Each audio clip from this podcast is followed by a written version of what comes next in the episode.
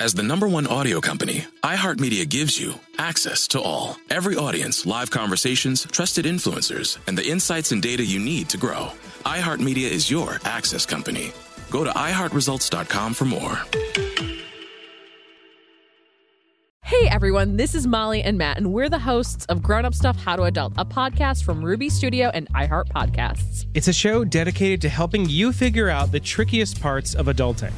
Like how to start planning for retirement, creating a healthy skincare routine, understanding when and how much to tip someone, and so much more. Let's learn about all of it and then some. Listen to Grown Up Stuff How to Adult on America's number one podcast network, iHeart. Open your free iHeart app and search Grown Up Stuff. Grown Up Stuff.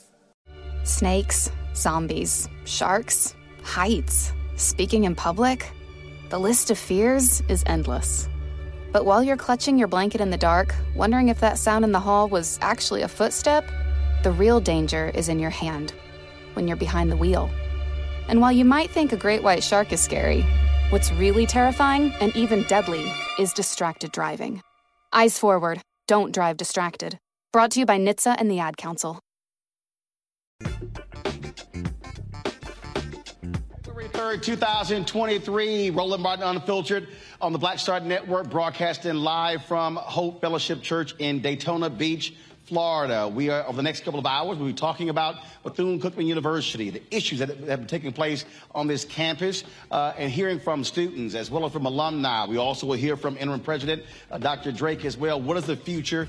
Also, new football coach. Has one been hired? We'll answer all of those questions as coming up next. It is time for us to bring the funk on Roland Martin Unfiltered on the Black Star Network. Let's go. He's got it. Whatever the biz, he's on it. Whatever it is, he's got the scoop, the fact, the. And when it breaks, he's right on time and it's rolling.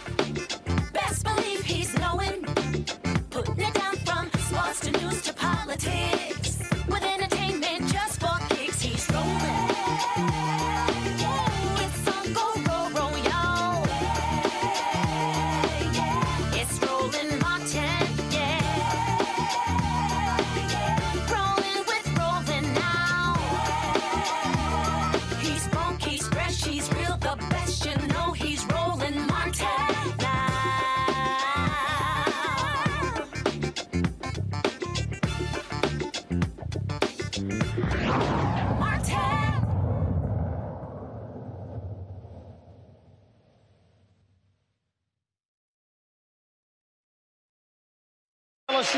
Church in Daytona Beach, Florida, uh, for this uh, two-hour town hall conversation on the present and the future of Bethune-Cookman University. Of course, uh, all this controversy started uh, when uh, former coach, who actually was never really hired as coach, uh, Ed Reed, uh, really uh, sparked a lot of this uh, discussion in terms of the status of the university. Uh, of course, he was not retained or hired by the university to be the head football coach. Uh, students uh, and also fo- football players were still believing in him, wanting him to be hired, but they said no, they're moving in a whole new direction. It was also what we've done over the past uh, couple of weeks really has been talking about what's been happening at this institution, one of the most revered HBCUs. And let me be real clear off the top because there's a whole bunch of people out here uh, who love running their mouths, and y'all know I got no problem jacking people up. So when, when, when people say, oh, you're trying to tear our school down and tear HBCUs down, and you didn't go to a HBCU. Well, you don't complain when somebody cut you a check who didn't go to HBCU. This is about improving and building black institutions. I told you in Dr. King's book, Where Do We Go From Here? Chaos or Community, he said there are four institutions that are prime position to liberate black America. He said the Negro Church, we're in a Hope Fellowship Church here uh, in uh, Daytona Beach. And remember our first location, uh, Greater Fellow, uh, they actually canceled our town hall, but y'all know we were not playing around. We found one less than 24 hours later. So we appreciate Bishop allowing us to be here. Give it up.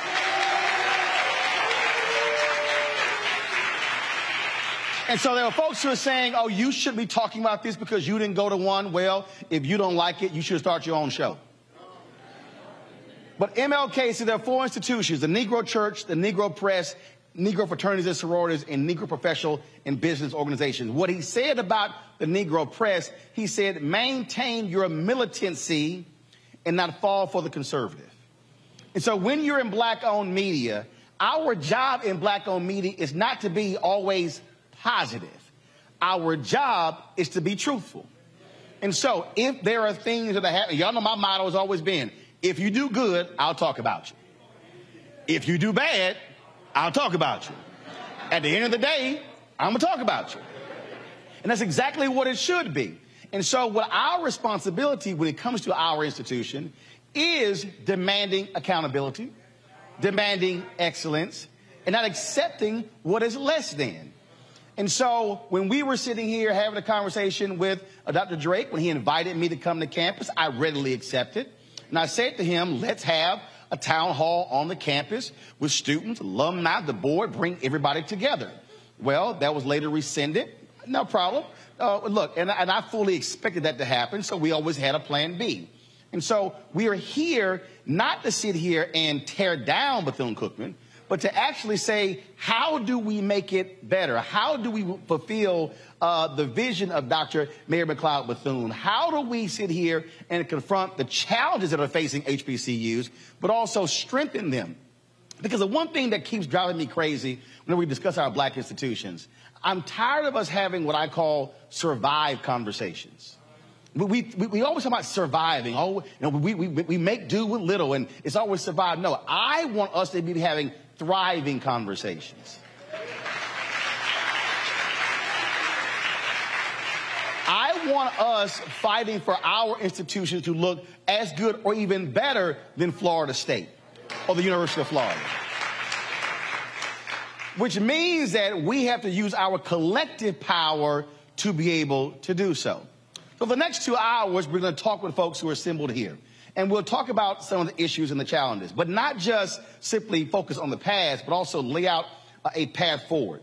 Because you have dissension going on. You have uh, the university, soon the Alumni Association is being disbanded. Uh, you've seen alumni uh, donations go down uh, tremendously. You've seen people who say, I want to help. You're having students who are complaining about conditions in dorms and food and complaining about those things.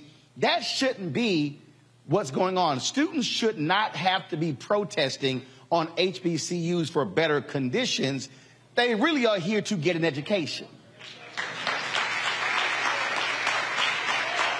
And so that's what we want to move forward. It's really focusing on those issues. And so I hope you let everybody know what's going on here. And I'll make this last point.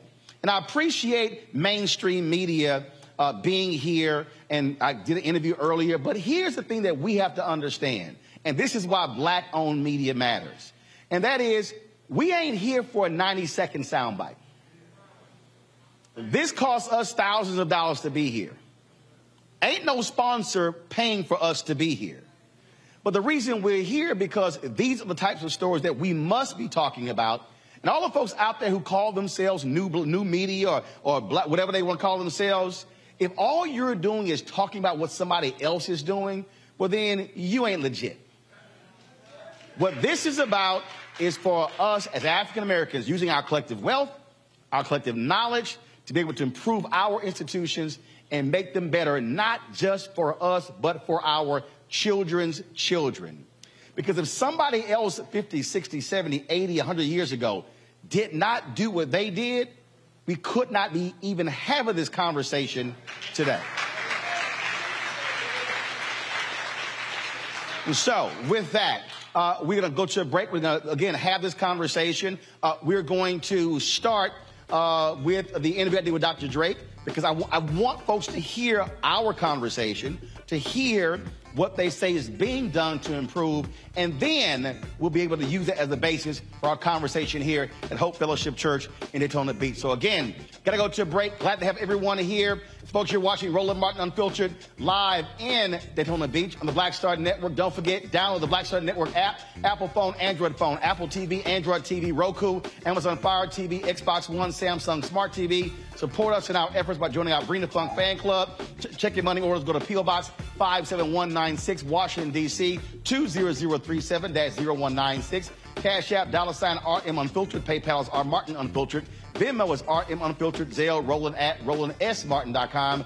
Roland at RolandMartinUnfiltered.com. And of course, and of course, get a copy of my book, White Fear, How the Browning of America is Making White Folks Lose Their Minds. Available at all bookstores, of course, all download on Audible as well. And if you're watching, everybody in this room as well, y'all know for the first time we were nominated for an NAACP Image Award for Outstanding News Special. Go to vote.naacpimageawards.net. Go to Outstanding News category, select Roland Martin Unfiltered Black Votes Matter 2022 Election Special. Vote for us. You can only use one email to vote. So if you got five emails, use five one email. So go to vote.naacpimageawards.net to support us so we can bring home. And look, we're the only black owned media company nominated for an Image Award. Let's bring it home. I'll be right back.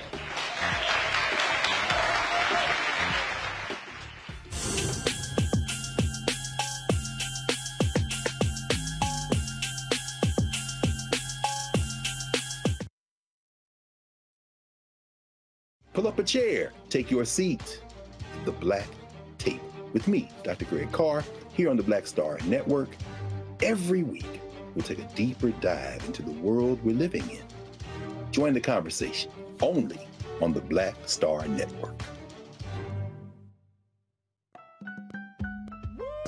We're all impacted by the culture, whether we know it or not. From politics to music and entertainment, it's a huge part of our lives, and we're going to talk about it every day right here on The Culture with me, Faraji Muhammad, only on the Black Star Network.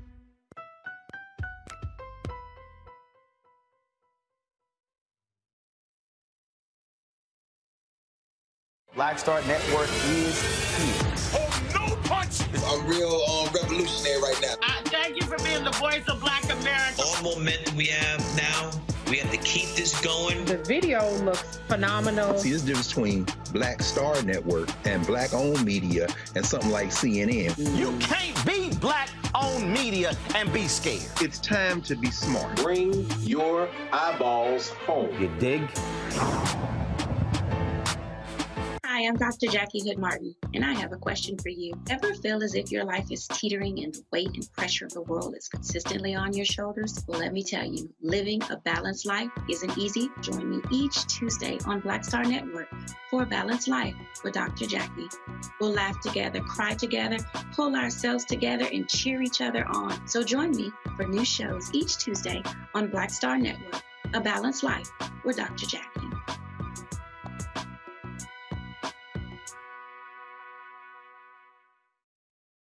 Hi, I'm Israel Houghton. Apparently, the other message I did was not fun enough. So, this is fun. You are watching Roland Martin, my man, unfiltered.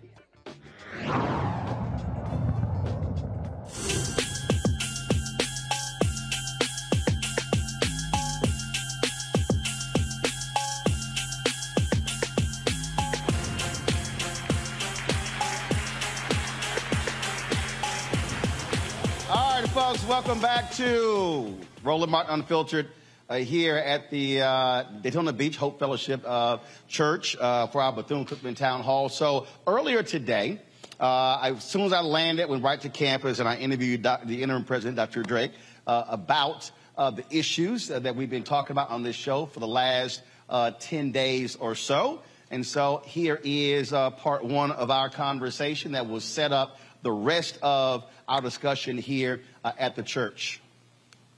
President Drake, you've had uh, quite uh, an eventful, um, I would say, last seven to ten days. Um, I want to start first off uh, with um, communicating with your students. There was one thing that I've heard from so many students saying, not enough communication, not enough, enough transparency. Uh, how are you dealing with that so they know what's going on on their campus? Yeah, yeah. I, w- I would say that, you know, I would say the students in some ways are correct. Uh, we need to communicate more.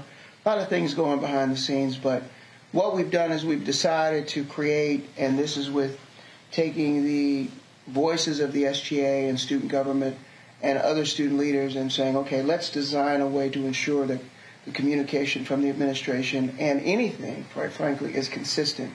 last night we held our first session with our freshman class. We're subsequently to do that with freshmen, sophomore, juniors, and seniors. That's part one. Part two is actually to have the subject matter experts for each of our major uh, areas of concern housing, campus safety, etc. so that they get the subject matter experts in front of them and not just hear them, but also create an action item list, which is what we did last night. Um, you you talk about those areas. Um, one of the areas that, whether it's Bethune Cookman, whether it's any institution I've been dealing with, uh, folks talk about food services. Uh, you've had some students who posted videos of mold and things along those lines. What have you said to your personnel about what they have to do? Uh, because anytime a video gets posted, a photo gets posted, uh, look, that, that can take off, it can go viral. Uh, and so, uh, what have you communicated to staff? Right, right, yeah. So, you know, the um, the thing that I'm getting everybody used to is that we live in a digital world now. We don't live in an analog world. That means something can happen in a second, and the next second it's viral, potentially.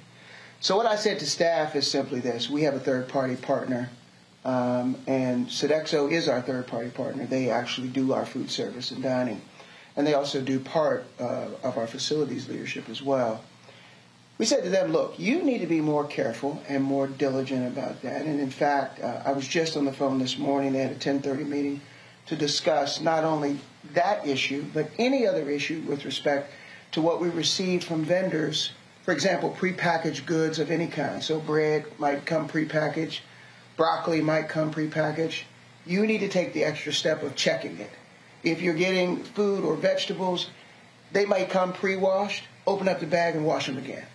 If you got bread, look at the rack, make sure the rack matches the date that it's supposed to be eaten by, and not have some bread that might have been old, that might have been delivered from the vendor that you didn't check. So, what kind of system are you putting in place to ensure that's happening? So, I had, I've had that conversation, and I feel very good about the leadership of that, particularly in the dining hall. Uh, that said, you know, you got to inspect what you expect. So, I'm going to be doing a regular check with them once a week and we're going to have a session with their people to ensure that no hiccups, and if there are, I want to know what we're doing about it. Speaking of inspection, uh, housing, same thing. And so um, um, I've had folks sending me uh, photos and videos saying, oh my goodness, we're seeing cleaning crews, we're seeing folks uh, going building to building. Uh, and so uh, explain what has been happening uh, there in terms of assessing facilities. Yeah, so we started about seven months ago when I took the job as interim president of assessing our facilities. Of course, what happened in the middle of that was two hurricanes. Um, when Ian happened, we were the first campus to evacuate. Um, some people thought that was foolish, but if you look sort of hindsight, it was a great decision. That said, we had to deal with the aftermath of that. Um, about $6 million worth of damage across the campus, depending upon how you add up the numbers. And so there was a lot of things left in the wake. Uh, and what we've been doing now is the six million. Did you get any federal assistance for that? Not yet, but okay. we've applied to FEMA, okay. uh, and and they're walking us through the process. But quite frankly, you know, we have gotten some support from a lot of people who care about the campus and care about the university. So, you know, we've been very blessed about that. But of course, you know, it takes a lot to do, right?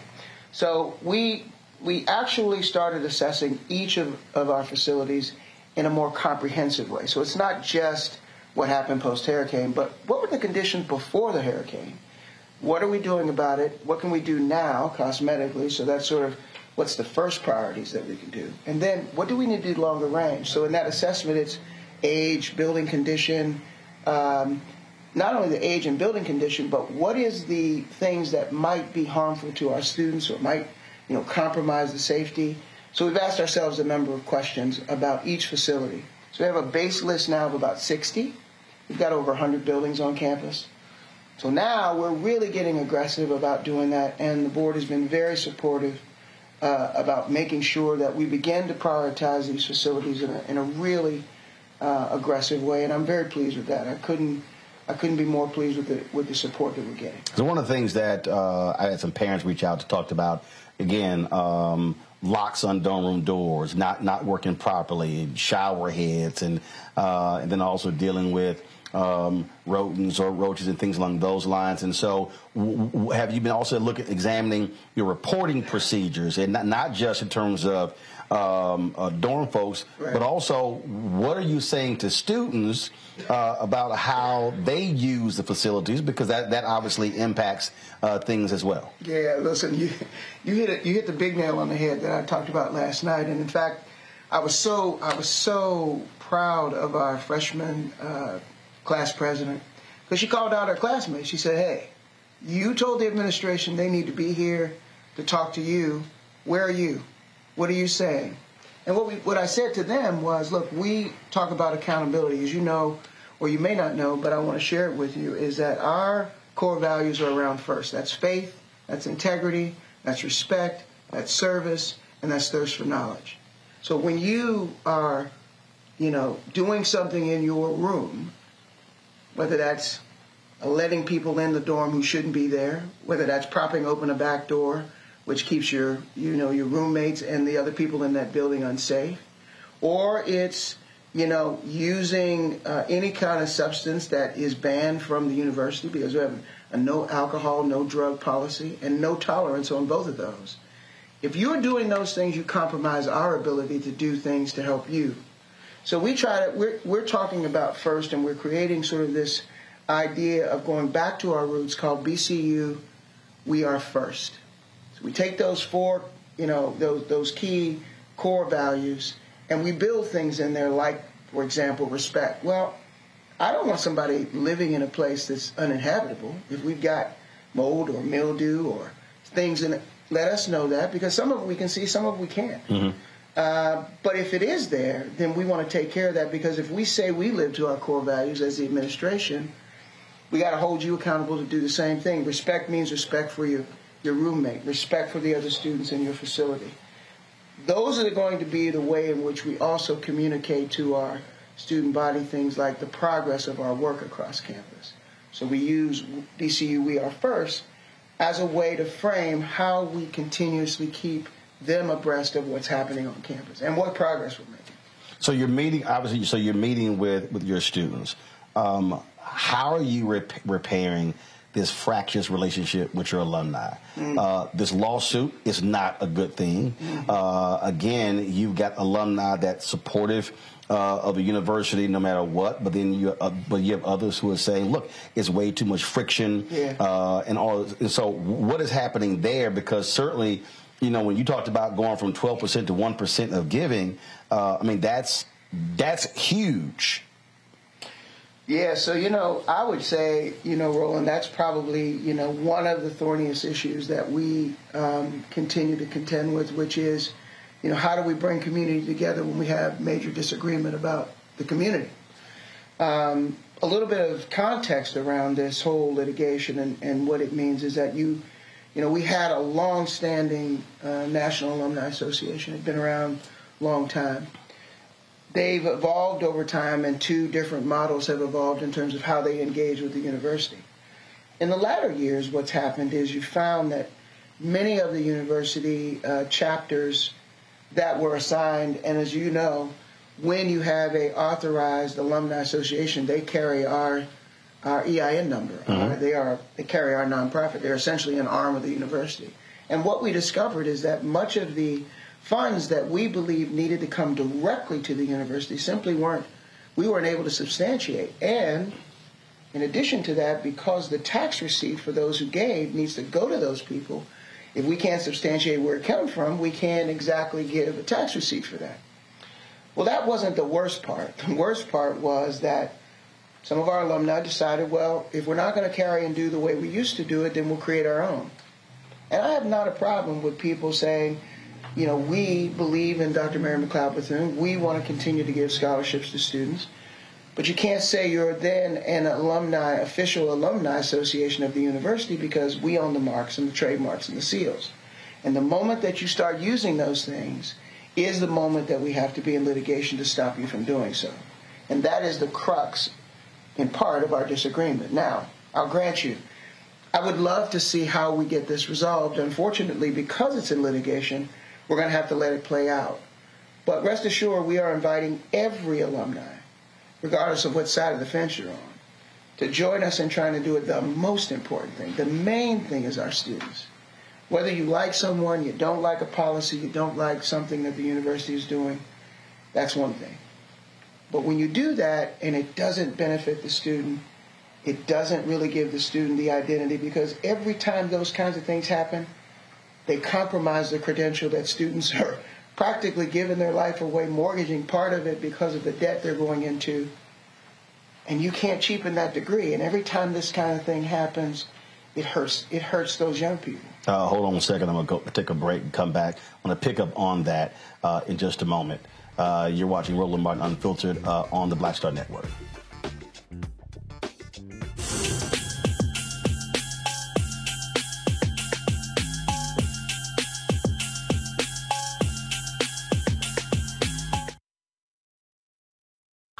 Owens, America's Wealth Coach, and my new show, Get Wealthy, focuses on the things that your financial advisor and bank isn't telling you, but you absolutely need to know.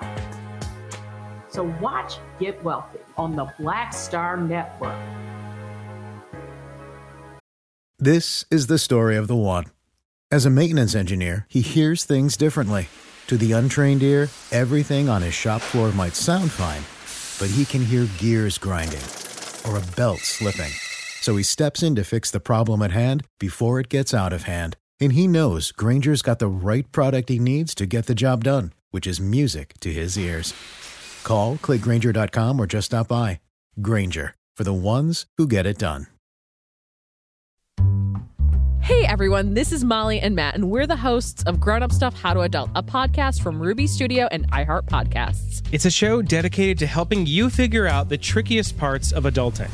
Like how to start planning for retirement, creating a healthy skincare routine, understanding when and how much to tip someone, and so much more. We're back with season two of the podcast, which means more opportunities to glow up and become a more responsible and better adult, one life lesson at a time. And let me just tell you, this show is just as much for us as it is for you. So let's figure this stuff out together. This season, we're going to talk about whether or not we're financially and emotionally ready for dog ownership.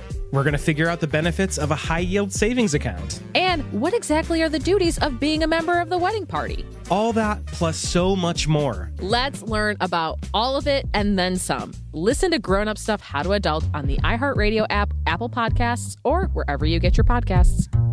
Grown Up Stuff. Check the back seat. Check the back seat. Check the back seat. Gets in your head, right?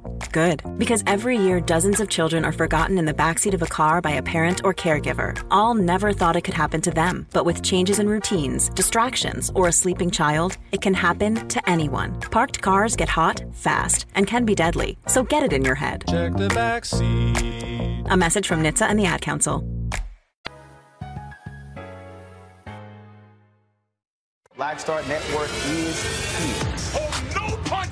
Real um, revolutionary right now. Uh, thank you for being the voice of Black America. All momentum we have now, we have to keep this going. The video looks phenomenal. See, this difference between Black Star Network and black owned media and something like CNN. You can't be black owned media and be scared. It's time to be smart. Bring your eyeballs home. You dig?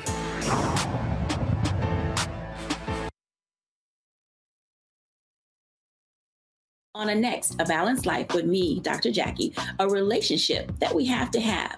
We're often afraid of it and don't like to talk about it. That's right, we're talking about our relationship with money. And here's the thing our relationship with money oftentimes determines whether we have it or not. The truth is, you cannot change what you will not acknowledge. Balancing your relationship with your pocketbook. That's next on A Balanced Life with me, Dr. Jackie, here at Black Star Network.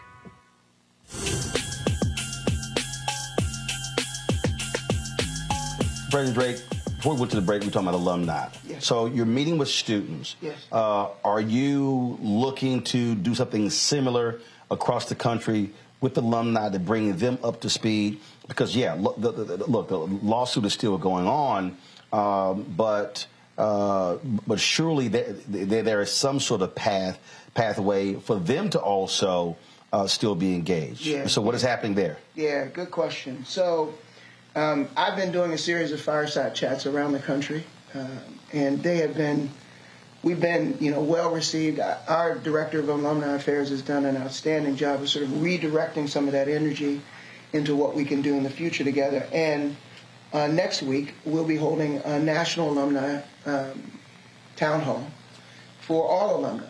The only thing you have to do is prove that you're an alum. so we're going to have a system by checking and make sure your name's available to us in our alumni roster. But if you are, you'll come in, and I will walk them through the same thing I'm talking to our students about. They'll have a chance using a QR code to actually ask their questions in advance, and then we'll have, of course, the opportunity to chat to answer more questions. It'll be moderated. But, but I want to talk to them. I want to hear what they have to say. Um, not in a, not in a, a gripe session, of course, but in a session that really we can have some constructive conversation about what has taken place, what the future can look like. Because you know, I'm I'm kind of one of those people that I love to focus on what the future looks like. Got to deal with the present. You can't ignore that. But the future of our university and the future of many of our students is based on how well we begin to lay the groundwork for them. And the more time we spend on individual agendas, it's hard to focus on their agenda. And their agenda is making sure they have the credentials to go out and compete in the world. So you're talking future. Um, so I'm traveling yesterday, and I see a tweet that you have a new football coach. Uh, and then all of a sudden the tweet disappears. All right, so what what what, what the heck is going on? What's that about, Do, right? do, do, you, do you have a new coach or not? Yeah, so so we we are really excited about um, our new candidate that's that we are um, about to hire. The only thing that's you know we're being careful about is that it does have to be ratified. His contract has to be ratified by the board. But barring that, we do have a new football coach, which we're really, really, really excited about. Woodie. He's a great guy, and you know he has the Christian ethos in his blood. He's an alum, and we're really excited about him. But all of that will become more public next week, and we want to hold an official press conference. And we we know that you know once he sent his tweet out, and then once it was on Facebook, it was over. So now that the cat's out of the bag, now we have to say, okay, you know, but we really do want to have a formal announcement of his coming and and give him the spotlight that a new head coach deserves. So how are you how, how are you getting control of that to where folk understand uh, procedures, practices? Look, I get it. Uh, there's someone who uh, we've been working on a show on my network who posted on social media, and I was like, uh, "Did you see me post it? I didn't." Right. Uh, and so uh, that that also is a part of institutional standards, Yeah. practices, and procedures. Yeah, yeah. So, you know, one of the one of our uh, our areas of growth is again recognizing we're in a digital world now, and what that simply means for us is we got to have people to monitor digital behavior, but we need practices and policies that we need to share with our employees when they come to work here, and also those who are here already about how social media needs to be used and how it's governed by the institution. Uh, we haven't, quite frankly, haven't been aggressive in that, and uh, we're going to get a lot more granular and precise about what we ask and expect our employees and our students to do. And, and with all the stuff that has happened, uh, has this also caused you to be even more thorough in looking at and, and raising the question do you have the personnel needed to go to the next level? There was a CEO who once said the people that made me a $500 million a year corporation Yeah. can't take me to a billion. Yeah. Uh, and this is one of the hardest things for a lot of people Right. coming in saying, you know what, you're a nice person, you've been great, but actually it's time for you to go because you can't elevate the institution. Yeah. Are you, are you that's why as you looking at buildings, are you looking at people the same way? Absolutely. And, uh, you know, we just, uh, we just hired a new C- a CFO. We're going to be hiring a new CIO. Uh, we, we want to ensure that we're building a team of professionals who have experience, but more importantly, that they have the forward thinking capability because you're absolutely right. You know, it, it's one thing to have an idea, but if somebody can't help get you to the next level to make that idea come to reality, and it's not really something you should even focus on. And I, and I think that, you know, Bethune-Cookman University came through such a rough time in its history uh, a few years ago. And thankfully, there were some people who really took it to heart to try to ensure that the university got back on stable footing. Well, good news is that we are on stable footing. We do have a way forward. Now, we've got to build the right team, the right people, get the right things in place so we can move forward. And I think this was a wake-up call that we need to move faster. Um, moving slower is not an option right now. That uh, I saw a, a tweet uh, from several people, including Ed Reed, about one of your football players Mhm. uh, being uh, suspended. Uh, first of all, is that true? And what happened? So uh, he was disciplined, um, and the discipline really was as a result of, Is he still on scholarship?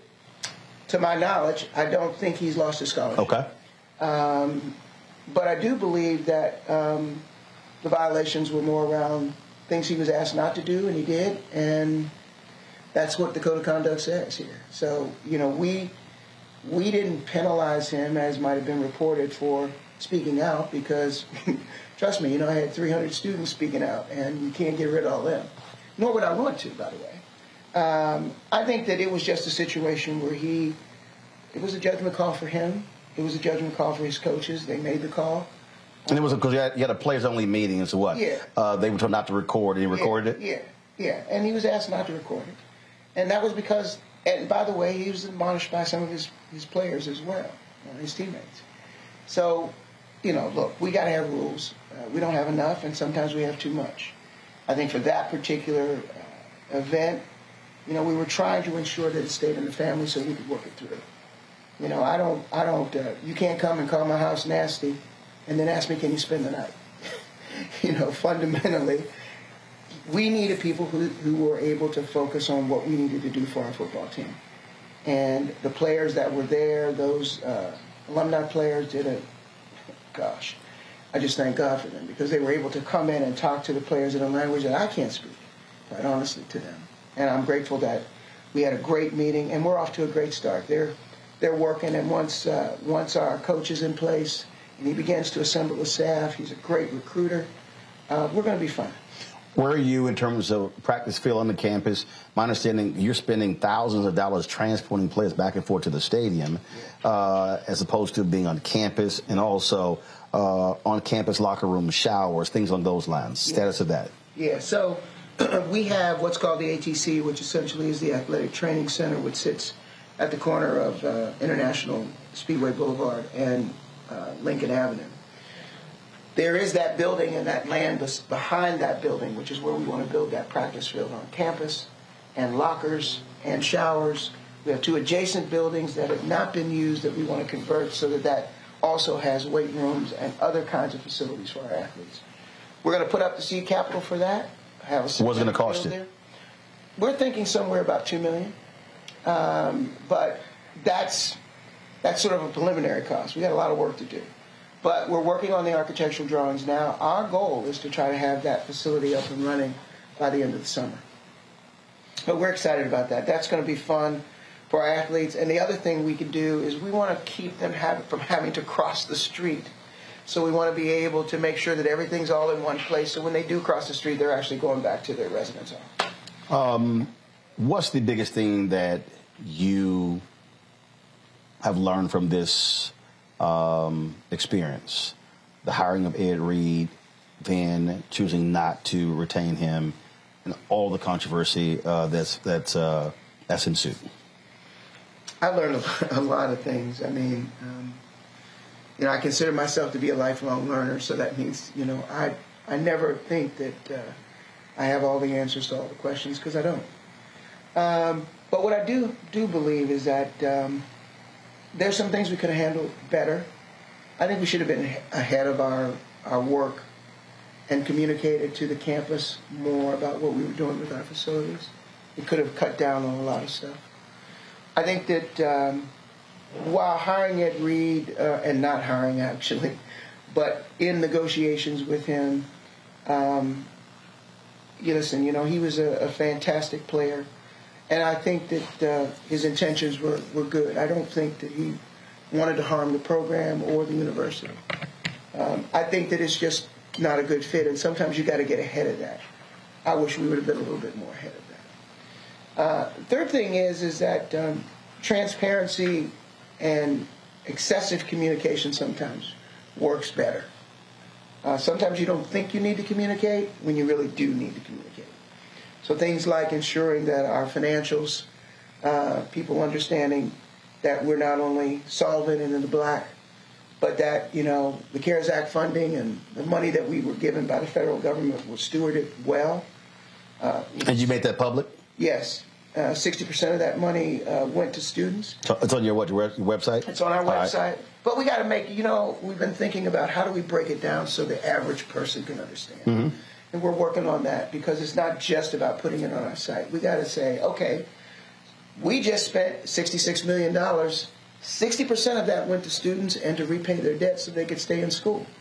Many of them were carrying forward debt, and we wanted to pay that off and use that as funds. And the rest of it went to actually instruction, new faculty or existing faculty creating programming that allowed our, our curriculum to expand. Um, those are things that I wish we would have done sooner. Didn't think about it, but now we know the importance of doing it. Last question. Um, there's someone out there who's saying, "Hmm, I'm not sure if I want to send my student, send my child to Bethune Cookman." Or the alumni who's saying, "I'm not sure I want to send my money." Um, what do you say to that person? both of those people. so the first person I'd say is the parent is, you know, before you make the decision, talk to us. Come see our campus, spend some time with our admissions people. See if the culture here for your daughter or son makes sense for your family. Um, because, uh, you know, you got to take a look, see. Um, my daughter, uh, I took her to see my alma mater when she was getting ready to go to college, one of my daughters. She looked at the campus, she said, not doing it, Dad, sorry. I know you want me to be a legacy kid, but this is not what I be. She ended up at FAM. Um, so I want them to, to come and feel the campus for themselves, meet the people, meet this community. Uh, Daytona Beach is a welcoming community in this environment that we have, and we want them to feel like this is a place they can be. For the one that says, I don't want to send my money, or I'm not sure I should send my money, I would say, listen, I can't tell you where to send your money, but if you have an interest in investing in kids that need a future, then this is, there's no better place to invest in here. All right. Well, we'll look forward to see uh, what happens uh, over the next several months, uh, and then uh, th- tell that story as well. Keep us honest. Thank you. All right. Appreciate it. Appreciate it. Thanks a Thank bunch. you. Thank you. All right, when we come back to Hope Fellowship, we'll talk with students here, get their reaction to what the president had to say, uh, and talk about the path forward for Bethune Cookman University. You're watching Roland Martin Unfiltered at this live community town hall here in Daytona Beach, Florida, right here on the Black Star Network.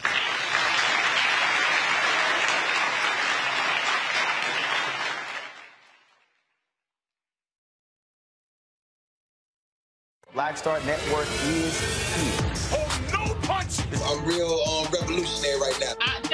thank you for being the voice of black America. All momentum we have now, we have to keep this going. The video looks phenomenal. See, there's a difference between Black Star Network and black owned media and something like CNN. You can't be black owned media and be scared. It's time to be smart. Bring your eyeballs home. You dig?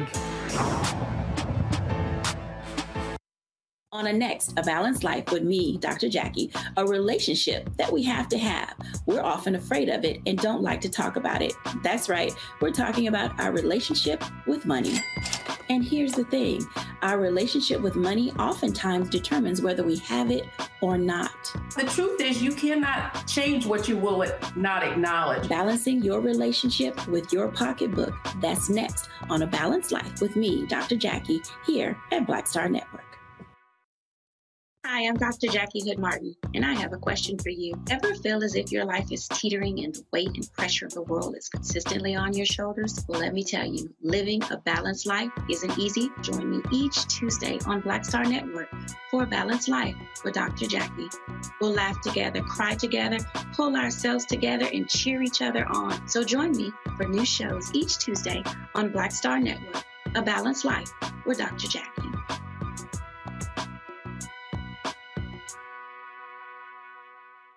54th NAACP Image Awards is airing live on February 25th, honoring outstanding performances in film, television, theater, music, and literature. But this year, Roland Martin Unfiltered is nominated for Outstanding News or Information Series or Special.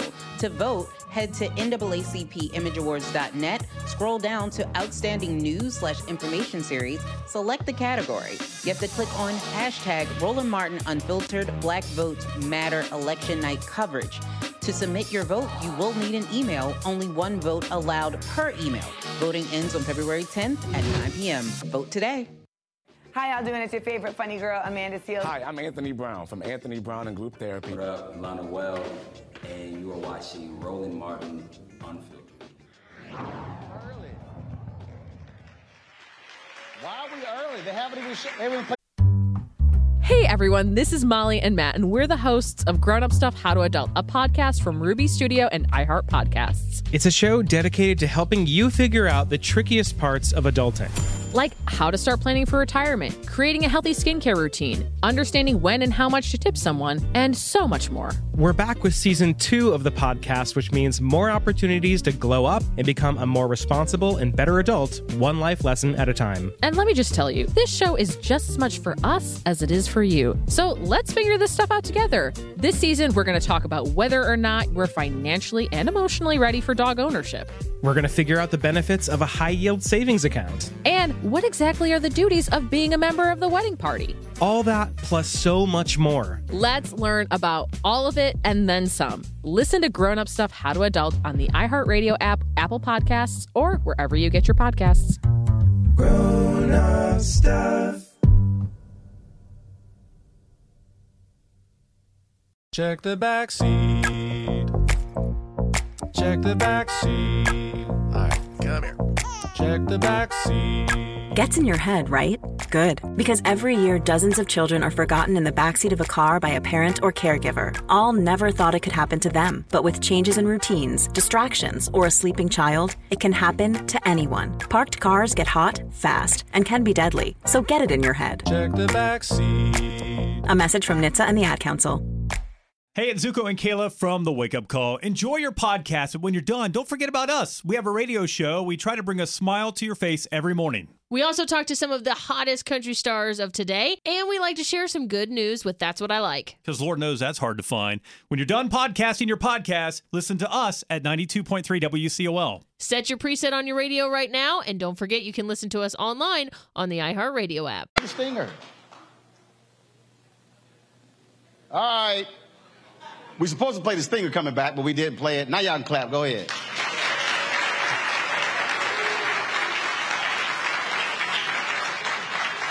Don't make me cuss in this church, Carol.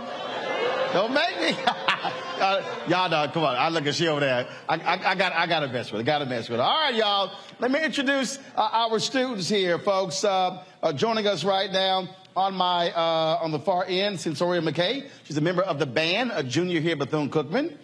Dalen Sims.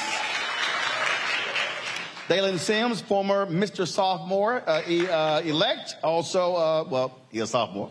Uh, and uh, Maya Walker, Bethune Cookman, uh, a senior as well. So give it up for y'all students. All right, so first of all, I to explain the Hail Mary uh, hashtag Ed Reed was right, hashtag buy, buy Belvin shirts. Y'all have them on here. So uh, whose idea was that? So uh, the idea was it was a collection of students, also also alumni. Um, Hail Mary, they had a um, a protest back in 2018, I believe so, 2017, and that was to get a new board of trustees, new president, and they saw very good push to it. So we wanted to piggyback off the, off of their success. Also, with um, Harry was right. It was right in the fact that we had conditions that unlivable conditions on campus, and also that we need unique change. And bye bye Belvin basically means we want a whole new board of trustees, and we need we want Belvin Perry. And we know that it starts at the top, and the top is board trustees and board chair Belvin Perry. So we want all of them gone. And And we want a new board of trustees where alumni can pick it, students, faculty, and staff can also help out and pick a board of trustees that is for Bethune Cookman, not for their own pockets. So I'm going to get to. I'm going to get to the board in a second here, uh, but I do want to uh, talk about something the president did, did say. Uh, uh control room, pull up the, uh, the, the, post that I sent y'all. Uh, and so this went out yesterday, where Coach Woodie actually tweeted that he was coming to Bethune Cookman. Uh, and this was the uh, tweet here. It went up on his Facebook page, then Twitter. Well, he had to take it down uh, because he wasn't authorized to post it. Uh, and so when the president said that uh, they'll be making the announcement next week, and so uh, either one of you, again, your thoughts on the fact that the university is moving forward, that Ed Reed will not be the head coach here Bethune Cookman. They have chosen someone else. Okay. So, um, it's sad to see Ed Reed go because Coach Reed, he wanted change for us. He saw that Bethune Cookman needed change. He wanted change not for the football team, but for the whole school. So it's sad to see him go, but you know we have to keep moving on at the end of the day because at the end of the day, Bethune Cookman is a business, and you have to keep the business running. Um, I just want to say that with Ed Reed, Ed Reed came in and it wasn't like he had this selfish attitude. It was no what selfish. It wasn't that, oh, I'm just here strictly for the football team. It was really just, I'm here for the school. It's time to turn things around. Like, you're here to make a change. And for him to go is just, it's sad. So, like, with the new football coach coming in, it's really to have to, you're to have to pick back up um, off where Ed Reed left off at. And if you can't do that, then it's just on to the next person. When you do you believe that uh, the comments made by Ed? Do you believe that that uh, gave new life to the student? It, it empowered folks to be able uh, to freely speak out about what they uh, are concerned about. I mean, th- there were previous protests in, in, other years, but what I kept hearing from folks uh, saying is that when he made those comments on social media, that it really spurred others to say, you know what, I need to use my voice. Yes, um, his comments did create a spark in the protest of Hail Mary Part 2. Um, it, it needed to be said because students have been gone long enough from being unheard by the university, and it was just time to make a change. So,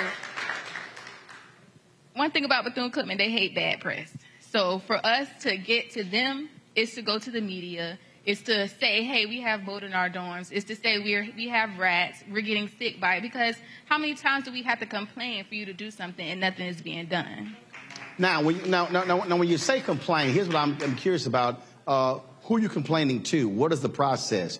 Uh, you know, is there a formal process uh, when it comes to the issue that you're talking about? We complain to maintenance. So people that stay in phase or these different dorms, they complain to maintenance, but right. But but you're talking directly to maintenance. What I'm saying is, is it a, is it the worker? Is it their boss? Is it the supervisor? Or is there an administration administrative person who you're able to uh, communicate with, who's directly over them? It's a work form, so we don't know who we're um, talking to. It's just a form that we send in. It's to, a form you fill out. Yes, it's a form that we fill out and that we send. Um, like Maya said, it is a form that you fill out and you send in, and depending on the severity of it, is how the response time is. With mold, for me personally, um, this being my third year, me putting in a work order for mold, I probably won't see nobody in my room doing something about it until maybe three, four weeks, almost a whole month, because it's always the issue of, oh, you could take bleach and spray at it and it'll come off, but it grows right back. Or they come in and paint right over it and cover up the mess that is still there that continuously make people sick. Um, with even with the maintenance coming to fix it, um, the foreign that's being put out is just it's not it's not enough response time. Like the fastness of it going out and actually having it being done and not just covering up just to cover it up if you look at the, the, various issues, I mean, there are a number of issues that folks have talked about. What would you, would housing be, or the conditions in housing be the dominant issue among students? I believe housing would be number one, just because of that. That's our home away from home. We're there uh, most of the time out the year, beside our breaks. Or if we're there for summer, we're there for the whole summer break. But that's, that's our home away from home. So if we can't live in our home away from home, it's like I might as well just go back home and not come back to school. And our community, we want to get our education, and they want to help make sure our families, our family families, are all straight. So we want to make sure we get our education and live a good life. You talked about um, uh, the mole issue taking three, uh, uh, three, four, four weeks. Um, again, that communicating to other folks as well. You said folks uh, gotten sick. I received an email from a parent who talked about uh, their child had to go to uh, the hospital because she had breathing issues uh, as a result. Uh, have you heard that from other students who have been impacted? I have heard that from other students, and I've also have dealt with it myself. Um, even though I'm not, um, I don't have asthma, I still have gotten sick from the mold because not only does the mold sits on our walls, it we shower in it, we breathe in it from the air vents. It literally sits in every crack and crevice in the dorm. So I have heard, and I've also experienced it also, being sick just from the mold and the mildew that builds up in our rooms. So you heard the president talk about um, already, they've already inspected 60 of the 100 buildings and they've had uh, crews uh, on campus. First of all, have you, have you seen that in the past uh, seven to 10 days? Yes. So when, so before you said you was coming to, coming to do um, a town hall meeting, nobody was really out there cleaning. They were doing the, the regular cleaning. Then I say on Monday or even Friday, they got in high gear. They've been out every day. Clean, they've been cleaning, going from dorm to dorm. You trying to say we made them do some cleaning? Yeah. yeah. They've been going from dorm to dorm, seeing if everybody's okay, seeing what can you, what do you need done, because they know they knew you were coming to Bethune-Cookman well, not coming, but you was in, will be in the area. You were smiling when I when I raised that question. Go ahead. Yes, because I just feel like it shouldn't take all of that. Mm-hmm. It should not take for us to complain and for us to go to the media for y'all to do what y'all supposed to do. Y'all know the school is a mess. Y'all know we got mold in our dorms. Y'all know these buildings need to be paid. Just do what you got to do, and then we'll be quiet. That's just that's just point blank. Period. I want to say that with what she just said, some of us, and, and I'm speaking for me personally, some of us didn't even have the option to stay in a dorm that we wanted to stay in. Um, people who have high GPAs, like 3.0s or higher, they've had to be forced into uh, the honors dorm. Um, I stay in Lee Rhyant, and when I say it's been it's been a challenge because this is supposed to be an honors dorm. We work hard for our GPAs and we're living in filthy conditions to the point where ceilings are not being fixed. Water is coming in through our ceilings. We didn't have no choice but to stay in there. Like there was no other option. It was strictly you got this GPA, you got to stay in there, live with it, deal with it. That's how it felt. So like what Maya said, it shouldn't have to take all of that to really fix the problem, honestly. So go ahead. Let me piggyback off what my Sister said. Um, I know in Lee Rhyant you got to have any AC for since July. Since since July. Mm-hmm. So they haven't had any AC since since July. Who, who hasn't had AC? Lee Rhyant. It's the it's the honors dorm building. They haven't had any AC since July. So you said the on, the honors building hasn't had air conditioning since July. Yeah, they have they have the AC now. I've been in there since July because I stayed on campus for a summer program, and when I got moved into my um, um, housing assignment for the school year, I didn't have no air. And mind you, I have a service animal.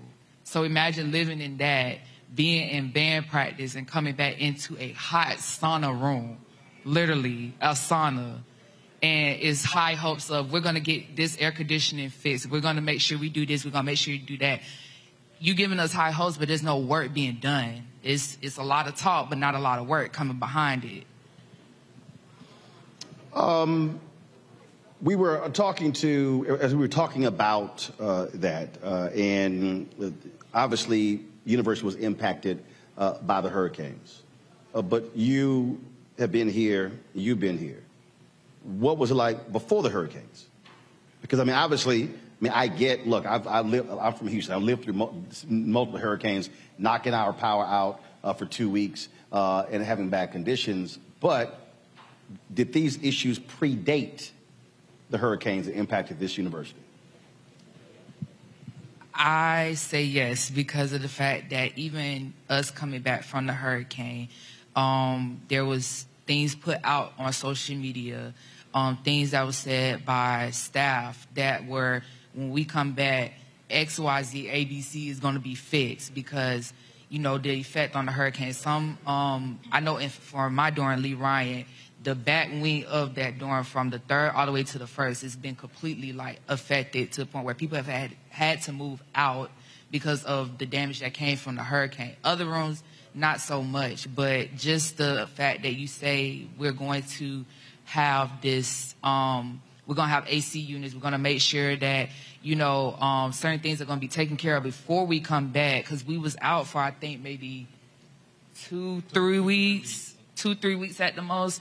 Even with that, the campus was still being, um, it was still being cleaned up, but it was still enough time for something to be changed and coming back and there's nothing to be changed. It's just like, what was y'all doing? And to the dorm, like the molding dorms, there was molding dorms before the hurricanes. So, interim President Drake, he cannot say the hurricanes caused mold because hurricanes did not cause mold. The mold was here before both hurricanes came to Florida. Even with that, we and I keep talking about my dorm, but I'm just using for where I live at. Right, right. Um, your, for me your experience. personally, even with the um, the no air, with the no air, we ended up begging to get some type of fan. We didn't get a fan till literally the middle of fall semester, like an actual box fan. It did some, it did somewhat help, but we didn't get an actual AC unit, like a portable AC unit in our room until right before Hurricane Ian, and then when we came back, it was gone. Literally, it was gone. And so, a- a- as you laid this out, what are your parents saying? Hurry up and get out of there. That's what she's telling me. Hurry up and get out of there. You're laughing, so clearly. Um, for my parent, it's very much what Maya said. It's it's it's time for you to go. Like it's time to get up out of there because you shouldn't have to live in your home away from home in that type of condition. You're paying all this money out to the university, and where is the money going for our living conditions? So yes, my my parent, by her being a single mother, and it's frustrating to know that I'm constantly worried about my child's safety, my child's health. You can't sleep like that. You can't, as a parent, you can't sleep like that. So, like Maya said, my parent is basically like, it's you got to find a way to get up out of there. And you're graduating when? Next spring. So you got. I got no- a whole, got a whole year. year. So, uh, what? You trying to get me to come back every week so you can make sure stuff is straight? if, if you must, please. All right, hold tight one second. We got to go to a break, folks. We come back, we'll continue our conversation. Uh, I do want to uh, talk about uh, the uh, conversation last night that the president had with the freshman class uh, and what their plans are communicating uh, with the various constituents uh, on the campus. Folks, you're watching a special town hall here, community town hall at Hope Fellowship Church in Daytona Beach, Florida. Uh, this uh, town hall focuses on Bethune-Cookman. Uh, we'll be right back on Roland Martin Unfiltered on the Black Star Network. Hey everyone, this is Molly and Matt, and we're the hosts of Grown Up Stuff How to Adult, a podcast from Ruby Studio and iHeart Podcasts. It's a show dedicated to helping you figure out the trickiest parts of adulting. Like how to start planning for retirement, creating a healthy skincare routine, understanding when and how much to tip someone, and so much more. We're back with season two of the podcast, which means more opportunities to glow up and become a more responsible and better adult, one life lesson at a time. And let me just tell you, this show is just as much for us as it is for you. So let's figure this stuff out together. This season, we're going to talk about whether or not we're financially and emotionally ready for dog ownership. We're going to figure out the benefits of a high yield savings account. And what exactly are the duties of being a member of the wedding party? All that plus so much more. Let's learn about all of it and then some. Listen to Grown Up Stuff How to Adult on the iHeartRadio app, Apple Podcasts, or wherever you get your podcasts. Grown up stuff.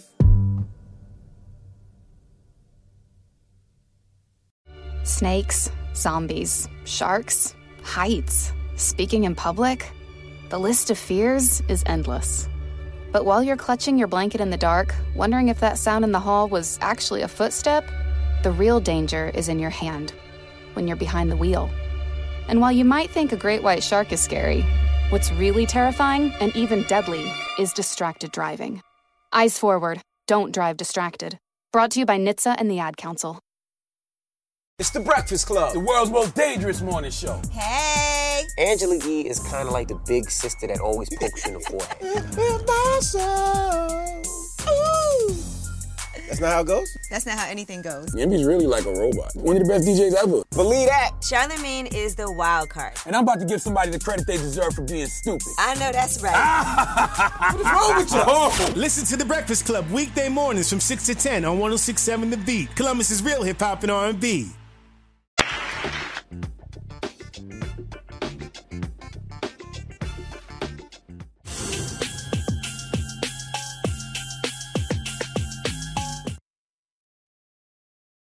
Next on the Black Table with me, Greg Carr.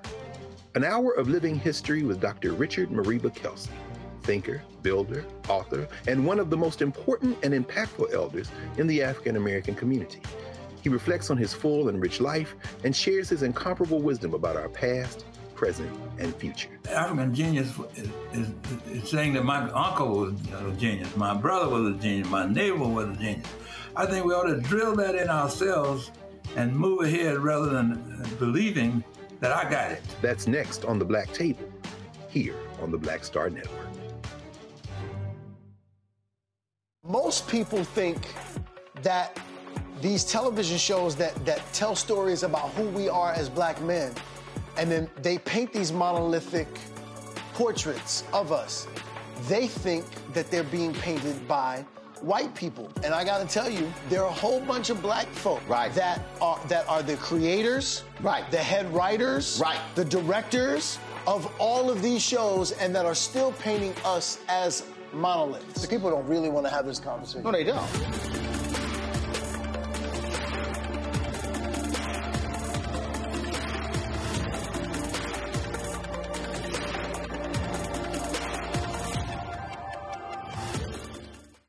I'm Arnez J.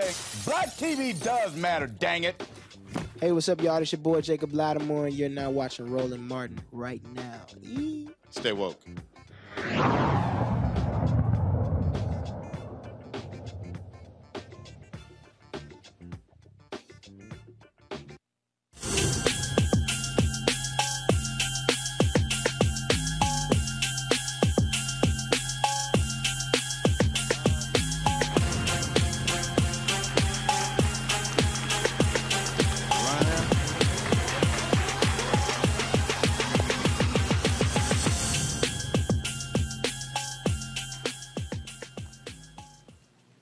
Right, folks, welcome back to Hope Fellowship Church here in Daytona Beach, uh, Florida, for our Bethune Cookman Town Hall. We're talking with some students here. We got a packed house here uh, of students and uh, alumni and the community folks here.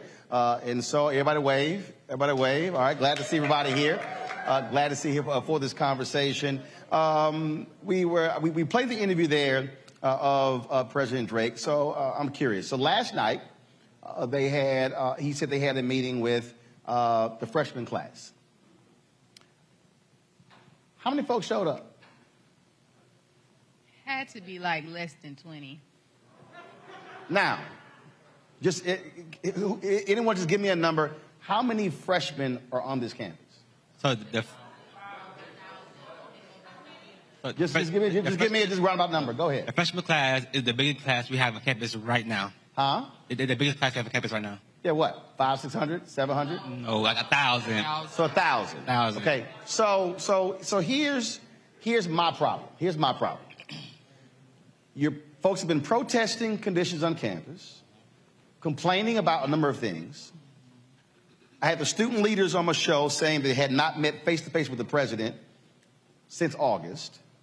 For the first opportunity to sit meet the president, 20 out of a thousand show up. Yes, sir. But, but That's a problem. Yep. Because if you're talking about confronting leadership and demanding change, folk got to show up and speak their mind and challenge the administration because I'll tell you, if 20 out of a thousand show up, a bunch of other folks will say, we good. I'm going to move on. What do you say to those freshmen? I would just say, you know, we did all this talk, we did all this work, the, all the media came out, the news stations come out. You still need to speak your mind. Don't be afraid to go out there and say what you need to say. Don't be afraid to say, hey, this is what's going on in my room. I got mold here. Don't be afraid to say, go out and speak your mind. Um, I would say that freshmen, even though you guys are fresh on this campus, y'all still have a voice, just like the rest of the student body. So don't ever feel like your voice is not heard. Yes, we had a protest, but a protest is not enough to do what we need to, the changes that we need to have happen on this campus.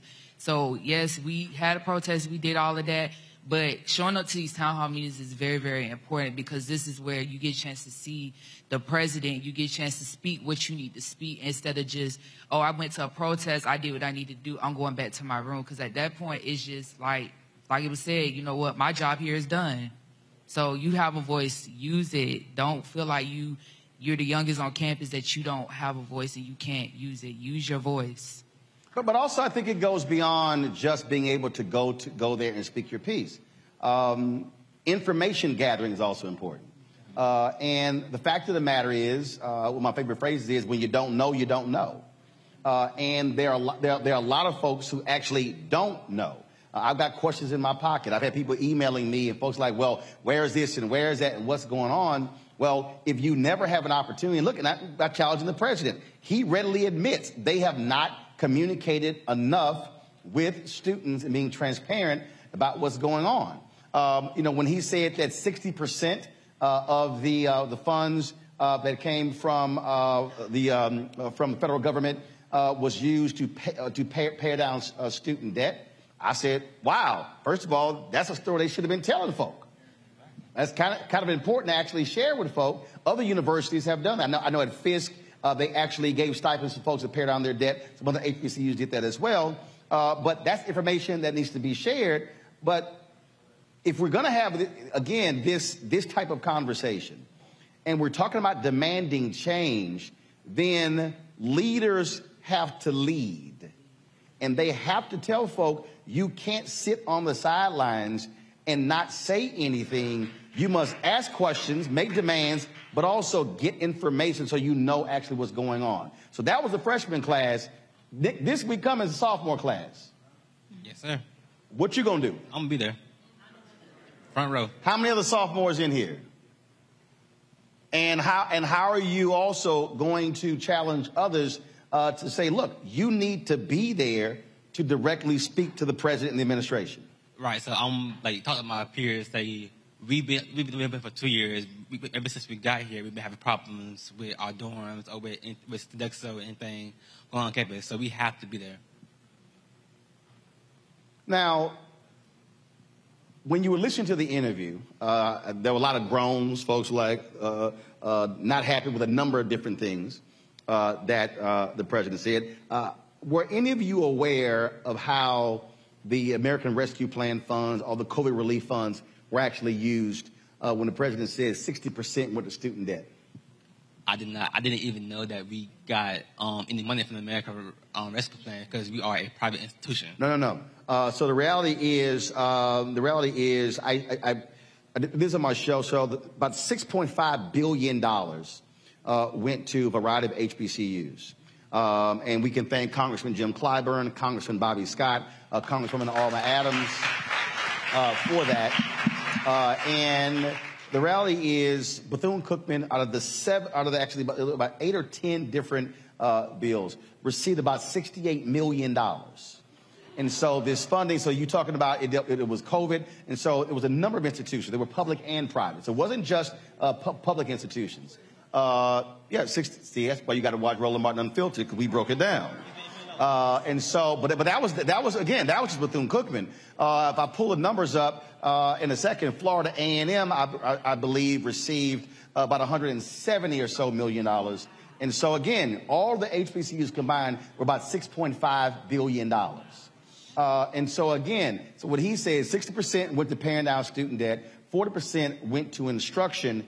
That's a perfect example. One, the university should have been explaining that Uh, but, but how many of you even knew where that money went? I got well one person back there. One person back there. I see. I see a second person. Uh, so so you were where? Go. So, so so how were you aware? Hold on one second. Let me go here and yeah yeah. I'm gonna walk over here. We got it right here. We working? All right. So so you so you stand up. So you were aware. So what? You read it somewhere? You asked somebody? Um. I got it. I got it. um, Don't worry about it. Don't worry about it. Um, I believe that was in 2020 or 2021. Um, they had us sign up um, to get the money, basically. So if you didn't sign up, I think they gave the students around 2,000, but everyone that did sign up, they gave us 10,000 to go towards our balance. It was a little bit over 10,000. They give it out to the students. Okay. Now, she knew that, did you get the 10,000? Yes, I did. Okay. Who else in here uh, got some of their student debt uh, lowered as a result of that funds? Raise your hand. One. That, that's it? I think it's y- that's y'all. Y'all gotta read the signs. Uh, go ahead. So it, it went towards the students um, that were here before COVID hit. So a lot of them that are freshmen and sophomores, when they came into their freshman year, they weren't eligible to get it. Got it. So anybody that's sophomores, they didn't get it. But anybody that's like juniors and seniors, they should have got it if they signed up for it. Got it. All right. So how, so how many, how many folks are here are juniors and seniors? And y'all didn't get that money? Man, y'all better read those signs. Uh, again, t- so so again, so for me, what I would imme- what I would immediately ask is, uh, if that's the case, uh, would be again, how was information communicated out? How was it actually shared? Was it actually communicated to parents and to students? She's shaking her head, said it wasn't. That's one of those things to me that I think uh, is critically important. Uh, now, uh, the university, they've posted some of their financials uh, on the Bethune-Cookman website. Uh, y'all can actually go there and check that out.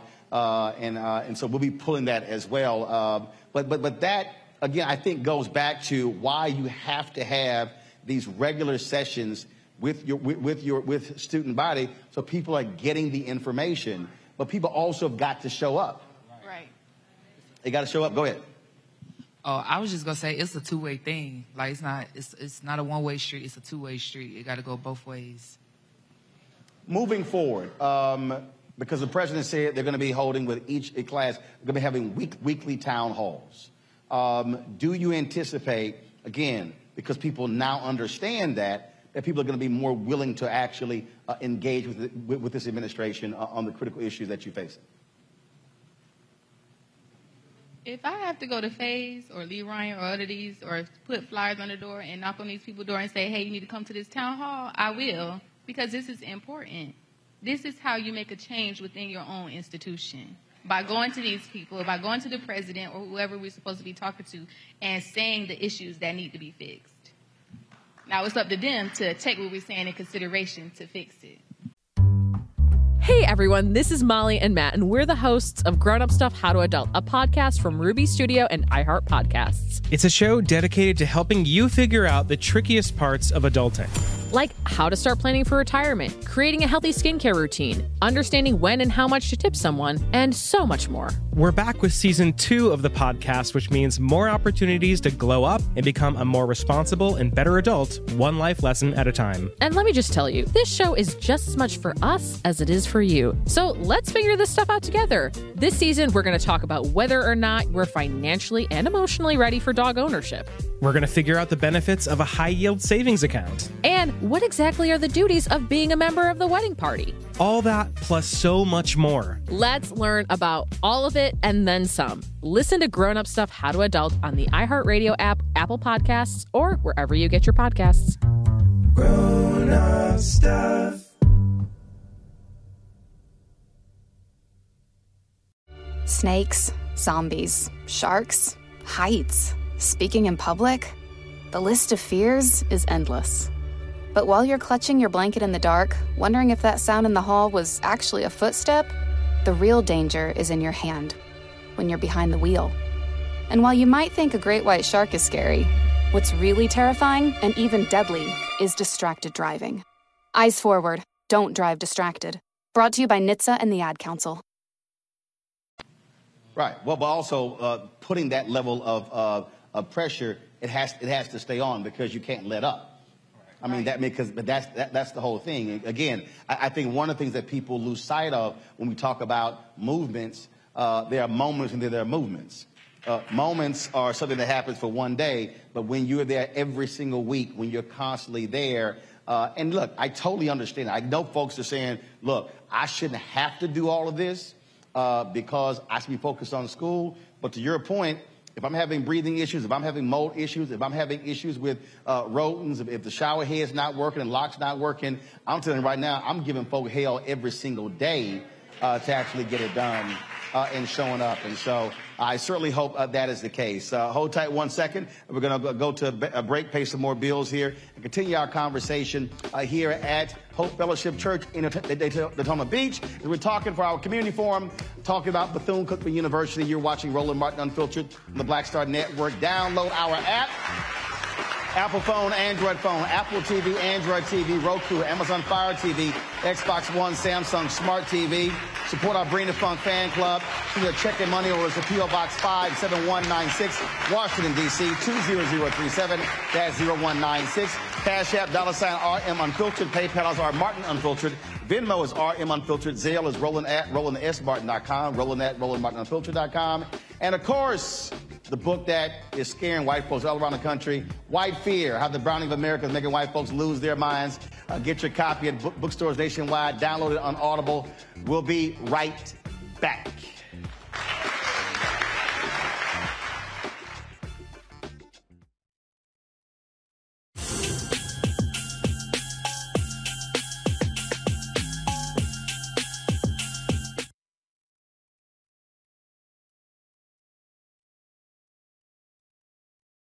Talk about blackness and what happens in black culture, we're about covering these things that matter to us, uh, speaking to our issues and concerns. This is a genuine people-powered movement. There's a lot of stuff that we're not getting. You get it, and you spread the word. We wish to plead our own cause too long have others spoken for us. We cannot tell our own story if we can't pay for it. This is about uh, covering us. Invest in black owned media. Your dollars matter.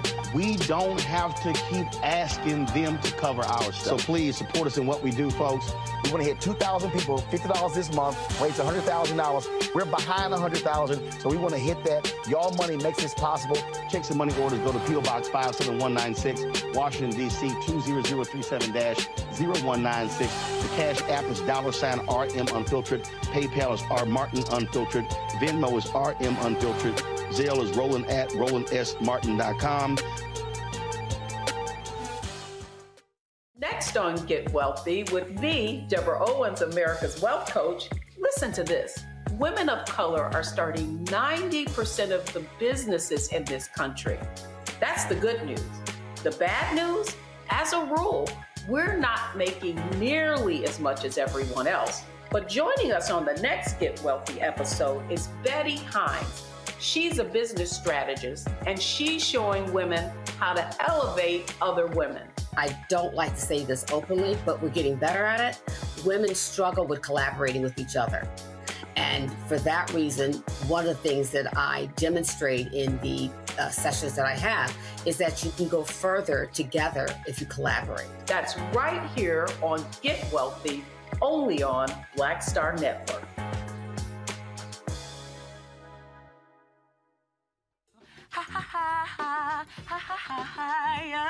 Hey, I'm Antonique Smith. What up, Lana Well, and you are watching Roland Martin Unfiltered.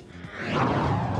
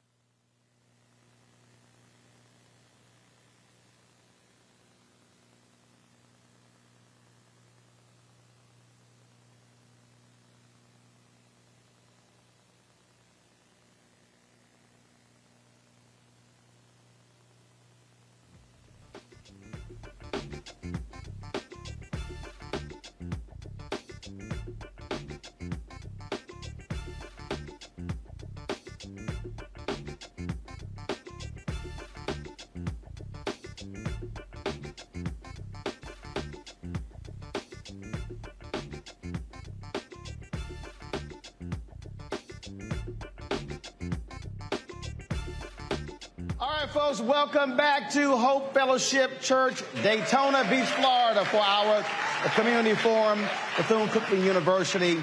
Uh, we, of course, uh, glad to have all of you who are watching. Don't forget to be watching on YouTube. Hit that like button. Some of y'all comment, y'all riding for free. Okay, ain't like we charge you, but hit the like button. Facebook, share it as well. You watch on the Black Star Network app. The exact same thing. Share your comments uh, as well. We certainly appreciate that uh, because it impacts the algorithm, and y'all also know how stuff uh, goes viral. Some of y'all may have seen my conversation last night with that black conservative. Um, he in witness protection today. Uh, after he done locked his Instagram account, Twitter account. They've been lighting his behind up, but he asked to come on. That's what happened when you come on my show and lie. It's never good for you. Uh, and so again, hit that button. We certainly appreciate it. All right, folks, uh, joining us right now, a couple of uh, graduates of Bethune-Cookman. Uh, Warnell Johnny Vickers Jr., a former football player here at Bethune-Cookman. How's it going? Roderick Ziegler, uh, BCU alum. All right. I appreciate that. Now, also, y'all, y'all, y'all, didn't, y'all didn't get a, a female alum? Nobody want to talk? Uh, see, see, look at her. She like, she just shot her hand up. Okay, come on. Come on. All right, go ahead and sit down right there. All right, now you, you don't do what's right. I'm gonna be like Prince, kick you off the stage. I'm just messing with you. I'm just messing with you. All right, what's your name? My name is Tundra King, a 1986 alum. 1986 alum. All right, cool. All right. So let's let's let's first first deal with this here. I asked the president this, and I don't know of any other place I've seen where you have this contentious relationship with alumni and the university. There's lawsuits that's going on. Uh, the president told me last week alumni giving dropped from 12% to 1%. Uh, that's unheard of, uh, which is absolutely crazy. The national average is only 3 to 4%. And so to even be below that uh, is crazy. I, I, you know, so, how would you turn what's going on? You heard what he said in terms of chapters uh, not being able to uh, properly track funds, folks looking for uh, receipts and stuff along those lines. So, um, explain to me what's going on in, in this relationship that, that with this alumni at this university. Um, it's a very strained relationship. I've been a donor of Bethune Cookman since I graduated around 1988, 87. I became a police officer. My school was very important to me, and I want to leave a legacy. So I began to give, and I've continued to give. To this day, I still allow the college, with all the woes that we face, to take money from my account every month. So when we began to uh, work with the college and we heard about the lawsuit that took place, it was devastating to me. I immediately emailed at that time our interim president, which we've gone through several since that time. It was Hiram Powell. I sent him numerous emails. I sent emails to the board saying, I understand that we went to a different model, but why didn't you notify the alumni to say we're deciding to take a different route so that we will feel inclusive? And I'm still yet to hear from someone as to the change. Why was the change beneficial? And I heard all kind of things that the previous alumni weren't given money. That is a falsehood, if I can say so myself. Can I say lie? It's a lie. lie. It's a lie. It's not true. We've continued to give. We work hard. I'm in the Broward County chapter. Um, Jackie Shorter is our president, and we work diligently to give back to these students. So don't believe the hype students. The alumni give money, and we will continue to give. So. So in the previous, so the previous association, how many chapters were there? Um, several. Uh, I, I know well, what I'm 20, 30, 40 around at the least at least 20. Okay. At least. Um, it's about 10 in here now, 10 to 15. Palm Beach, Lauderdale, Miami, Orlando. They here. Um, Roland, all of this could have been avoided had we had proper leadership and leadership that was willing to sit down and talk like mature, professional, educated black people. I said all that because, you know, the fact that we black is very hurtful when you have people from your university calling your job to have you removed because you don't agree with the conditions or certain things that are going on. Solo, you, so that happened to you? Yes, it happened to me. I, um, I'm a professional. You met me before, Roland. I'm sorry that you don't even remember me, but it's cool. Really? Hey, you here now, though, brother? I, I commend you and thank you for coming. Um, but but um, I'm like I met two or three people. No, you I'm just- met I'm- me. I'm man. messing with you, I'm messing. You met I'm me messing. before, but but um, yes, I used to host the Florida Blue Battle of the Bands for the Florida Classic for about ten consecutive years, and uh, somebody from Bethune Cookman, my alma mater, a black person, called to have me removed because I didn't agree with certain things that were going on, and I, I made it known. And I don't work for Bethune Cookman, um, but I'll always be an alumnus to the day I die.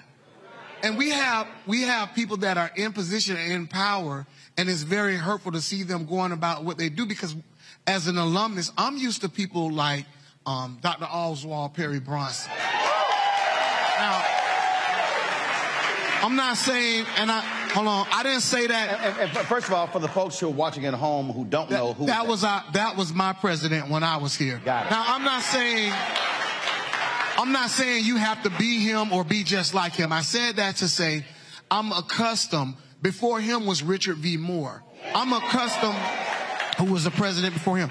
I'm accustomed to to class. I'm accustomed to um, family atmosphere. The, one of the reasons I chose to come to Bethune Cookman because I partied a lot. I needed somebody to be able to talk to and be able to have hands-on experience.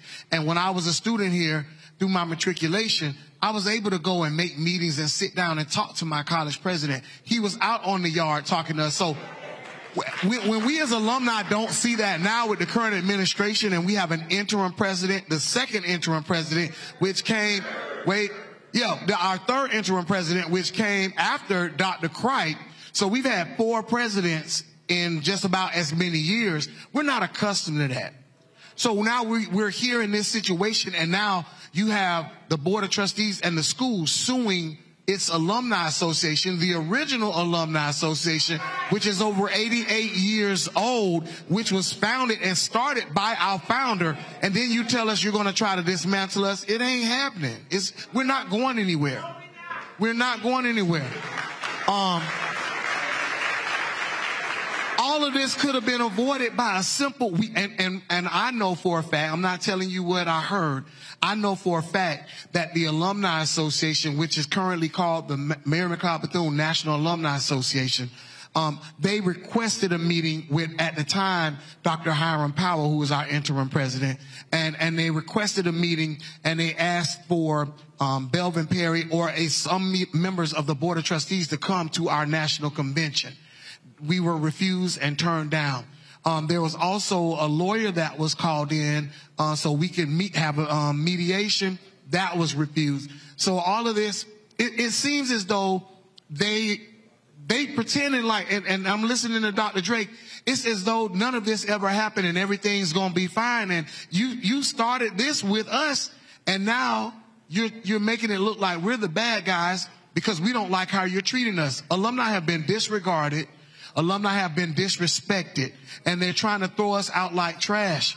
And it's not going to happen. Wildcat born, Wildcat bred. And when I die, I'll be Wildcat dead.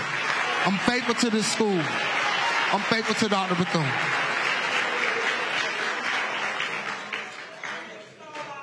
the the uh, the president who who uh, Rod so dearly loves is my grandfather. I'm the grandson of Dr. Bronson. And I think one of the things that's happening right now is from a historical standpoint, right, y'all? From a historical standpoint, that alumni feel kind of like burned. You know, we went through a lot with the Jackson administration, correct? Right. right? And so the Jackson administration really hurt because that was what put us into such financial straits. It, under, we had a surplus when my grandfather retired. We had a surplus when Dr. Reed left. So we had money. It was misused. Then what happened was Dr. Dr. Jackson left. We had uh, Judge Grimes come in as the interim. He led the way for a little bit. No, uh, no uh, permanent presidency. Then we had Dr. Chrite come in, and Dr. Chrite, he helped right the ship. Right? It was a hard right, but he helped right the ship. Now, what hurt was that Dr. Chrite only stayed for a year and a half. Well, and, and, and my understanding that he was run off. Yeah, data board of trustee. So it Now- now- was, that- now, that ain't- that ain't what I heard. No, so That's it what was, I know. It was it was two things that came out. One thing was that he's choosing to leave, and another thing was was something else. Don't don't So don't, don't, no, hold on, no, I, I hold read because I read two things. I read it. I read. No, no, no, no, no, no, no, no. Like I said, I ain't read it. Don't believe the former. He was run off. Okay. But so we have so we have Dr. Chrite who comes in and writes the ship, but it was a hard write because what happened was in order to write the ship, a lot of people lost their jobs, a lot of good people. Right. But, but but when you're facing a massive deficit, And when you- yes, you have to do that. Hold tight once again. I got to go to a break. I want to pick up on that. when We come back, uh, folks. we- You're watching uh, this special town hall here in Daytona Beach, uh, community town hall regarding Bethune Cookman University, right here in Roland Martin on the Black Star Network. We'll be right back.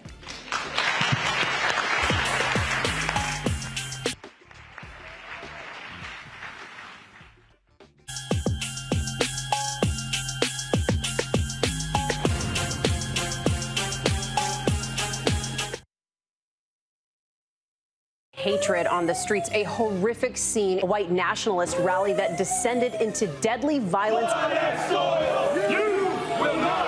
White people are losing their damn minds. As an angry pro-Trump mob storms the U.S. Capitol, we've seen shots. We're about to see the rise of what I call white minority resistance.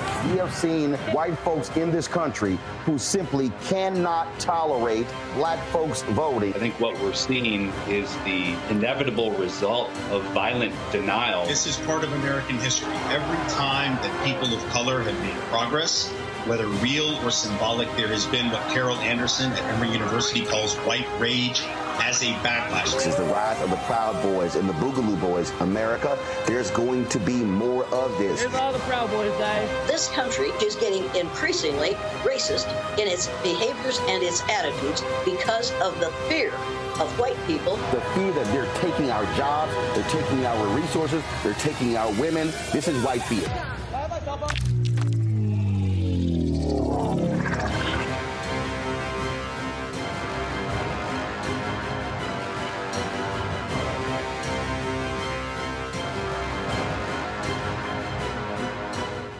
I'm Deborah Owens, America's Wealth Coach, and my new show, Get Wealthy, focuses on the things that your financial advisor and bank isn't telling you, but you absolutely need to know.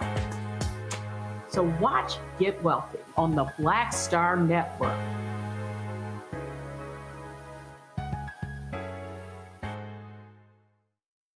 It's Kym Whitley. Yo, what's up? This your boy Ice Cube. Hey, yo, Peace World, what's going on? It's the Love King of R&B, Raheem DeVaughn, and you're watching Roland Martin, Unfiltered.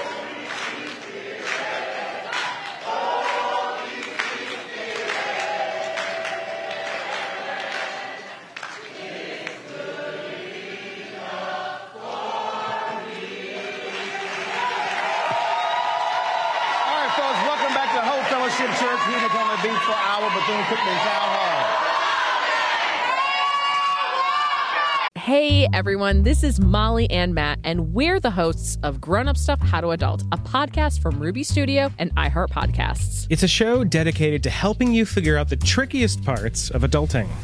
Like how to start planning for retirement, creating a healthy skincare routine, understanding when and how much to tip someone, and so much more. Here's a clip from an upcoming episode featuring the weekly home checks, Keyshawn Lane, that you won't want to miss. A common mistake that a lot of people do, they use fabric softener when it's not so great for your clothes. Should we never be using fabric softener? No, you should not ever be using fabric Oh. softener. It leaves a deposit on our clothes, which is also left in the machine. And it also makes the clothes highly flammable. Wait, what? yes. What you want to do instead is just use a quarter cup of vinegar. And that'll make them softer? That'll make them softer. And if you wanted some kind of scent, you can use essential oils. Wow, wow, wow. Catch new episodes of Grown Up Stuff How to Adult every other Tuesday on the iHeartRadio app or wherever you get your podcasts. Grown up stuff. Snakes, zombies, sharks, heights, speaking in public. The list of fears is endless. But while you're clutching your blanket in the dark, wondering if that sound in the hall was actually a footstep, the real danger is in your hand when you're behind the wheel. And while you might think a great white shark is scary, what's really terrifying and even deadly is distracted driving. Eyes forward, don't drive distracted. Brought to you by NHTSA and the Ad Council.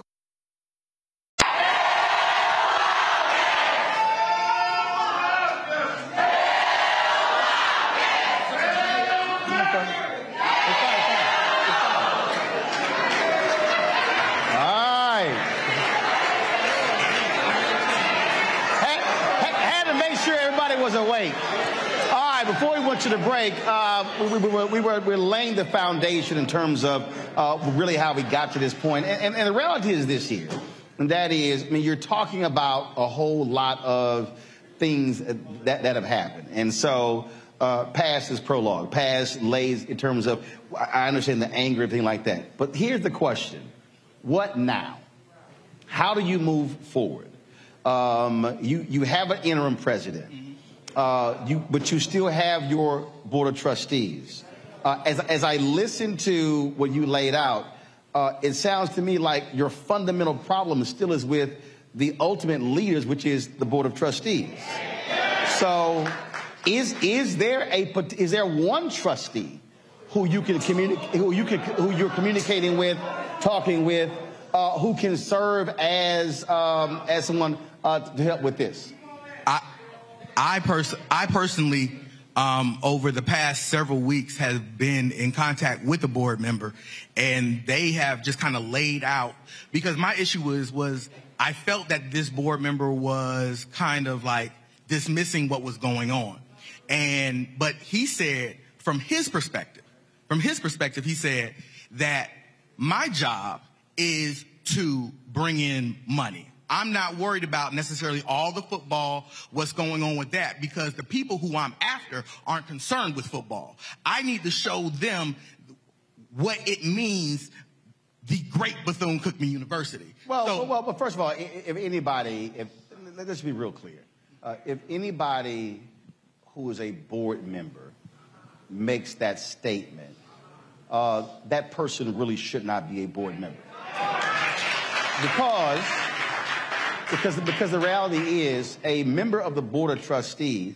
is responsible for the entire university, and so what's, what what they should be communicating is that I care about the health and well-being of the entire university because the reality is when you talk about football or basketball uh, or band, that's actually your most visible assets Luciary Park. that serve as a recruitment tool as well. Yes. Uh, and so, and, and, and, I've been communicating again with administration folks, alumni, uh, board folks as well. And I don't know who the entity is. I don't know whether it's the United Methodist Church. I don't know who it is, but uh, there because I mean, look, you still look. You, this university gets funding from the UMC every year, but there's somebody has to be the grown up of all grown ups and say, listen, we don't need all of this drama because I can tell you it's a lot of media folk ain't got no problem with lots of drama. As, as what I've heard heard described here, this might be a real housewives show uh, or love and hip hop in, in, terms, in, no, in terms of all the friction back and forth. And that doesn't move the university forward. He doesn't. We believe to, un- to move the university forward, we must get rid of uh, our board chair. Belvin Perry must go. There's there's no options. There's no getting around it.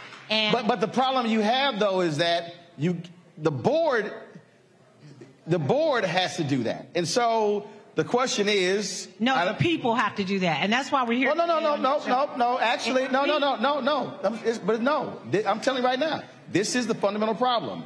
Being a private institution, there literally is no entity that's over your board. And so now, now, again, the people can have leverage and influence. Right. But in terms of who actually has to make the votes, that's be the other board members, which raises again, which raises the question: How how are you are or how are you communicating even in public with the other board members to say, hey, we need you to speak up and and stand with us because it seems as if you got folks who are there who don't really want to say anything, don't want to get sideways with the chair. And look, the chair tried to come up, he tried to come after me. That wasn't wise.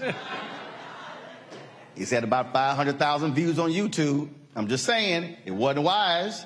Uh, but again, this does not do anything to improve the institution.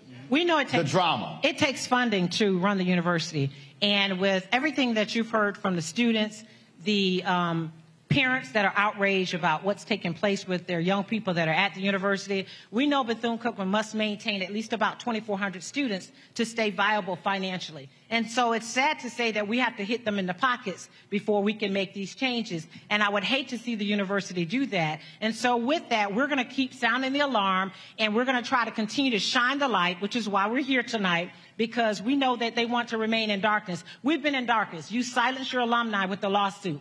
You silence your students with an NDA. And so people have been afraid to come forward. Well, I get a good pension. I don't have to wait for Bethune-Cookman to pay me. So we want to sound the alarm for these young people to let them know that we're going to continue to shine light where there's darkness. We've asked for transparency. We ask as alumni, where's the money going? That's what our signs say out here. We ask for that information. We give money. We feel we have a right to see where that money is being dispersed. The students have asked, where is the money going?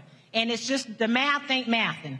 And that's why we're here tonight. So you talk, so in terms of your, to your alumni, have you had a meeting with Dr. Drake? Yes, no. yes. We I, well, the, Dr. Drake had plenty what they would call, to me, control fireside chats. You would have to register before you attended the meeting. And once you attended the meeting, I think I was the only one at that time, unfortunately, that voiced some very hard concerns. His claim to fame was that they are not suing the alumni. They're suing the association or the former organization. And what I said to him, what I conveyed to him was, so the alumni, the, the association is made up of chickens? No, the association is made up of hardworking alums who give their monies to help these students and other donors that love Bethune-Cookman. So he kind of danced around all the questions. I asked him about some of the mold in the dorms, and he blames everything on the hurricanes. Everything gets blamed on hurricanes. So we have a lot of work to do at Bethune-Cookman. Go, go ahead. Roland, here's, here's what I have to say. Number one, um, we need a leader. We need a president, yes. not an interim president. We need a, a, president. So, so hold on. On that point, um, there's supposed to be a search committee. Is there any alumni? Is there any alumni and student participation in this national search? No. no. The national search is being conducted by the Board of Trustees. Traditionally, when we do it, and we've only had to do it a couple of times, we've had a national search. We had a company come in and do the search, and then they pick four or five finalists. Right. Alumni were allowed, you know the process. We, uh, alumni were allowed to come and talk to them, ask them questions, and then a president was chosen. But, but since Dr. Chrite's left, we haven't had a leader. So that's one of the main issues Another, so, so, the alumni has no involvement in that process. No, none whatsoever. I know at least one alumni on the search committee, uh, Kelvin Maynard.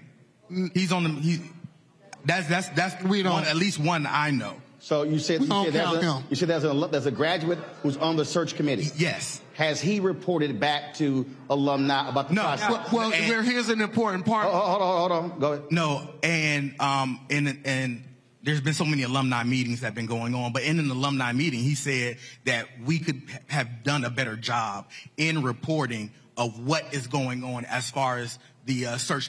Was Has, search okay, so have they even laid out a timetable in terms of uh, the process? Uh, so, for, you know, for instance, I mean, the interim president, uh, you know, expires, you know, look, June 30th. Have they said, hey, by the fall, by uh, by 2020, January 2024, no. we want to have a permanent president in place. They sent out a letter saying that there was a search, but when was uh, that? To my knowledge, it's probably it's been a few months ago. Okay. But but to my knowledge, they didn't have a, a, a date or a deadline that I remember. But um, the, the other problem is we and this is the point I wanted to make too. The other problem that we have is we have so many different factions of alumni. We, not everybody agrees with the majority of the people that are in here. So they have had meetings, but they have them with people that agree with their tactics and their process. They meet with people who are patting them on the back for the bad service that they're getting. And, and I can't help but ask myself the question um, the other day, what, ha- what would have happened if Ed Reed had not done what he did? Or what would have happened if we wouldn't have been able to get in contact with you? This same stuff would have been going on. So we have, we have different alumni. And, and I want to say this to any alumni that's watching this, whether you agree with the administration or not, if we don't come together as alumni, students, and parents, and also faculty and staff, we're going to lose our school. We're going to lose our school because there are me personally, this is what I believe. I'm not speaking for anybody else, but I believe um, there are factions that are uh, out to get not only Bethune Cookman, but a lot of our HBCUs. They want to see us fail, and we're helping them fail. What we're doing actually is not helping. We are we actually have alumni that are in here right now that, and, and I know y'all don't want to hear this, but I've been and I've been saying this for years too, and I'm gonna tell you, I'm gonna keep it 100.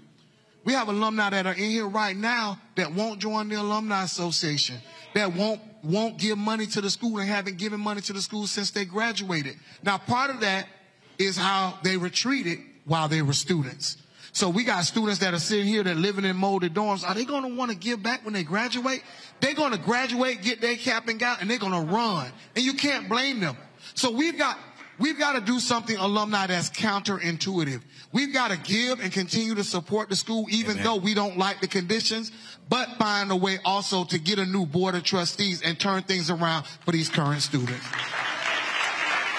I've got to, uh, I'm going to go to a break. Uh, I'm going to come back for our final segment here uh, at this uh, community town hall here at Hope uh, Fellowship Church in Daytona Beach. Uh, we're talking about Bethune-Cookman uh, University, one of uh, the more prominent HBCUs uh, in this country and obviously in this state. And so we'll continue this conversation uh, right here on Roland Martin Unfiltered on the Black Star Network. Again, download our app. You can catch us on YouTube, Facebook, Instagram, other platforms. But please download our Black Star Network app. Uh, available on Apple phone, Android phone, Apple TV, Android TV, Roku, Amazon Fire TV, Xbox One, Samsung Smart TV, and of course our 24-hour uh, streaming channel has launched. We're available on Amazon News. If you have Amazon Fire, simply go to their live news grid, and you can actually watch our 24-hour channel there as well. Uh, the only black-owned, 100% black-owned uh, news information network with a 24-hour streaming channel. We'll be right back.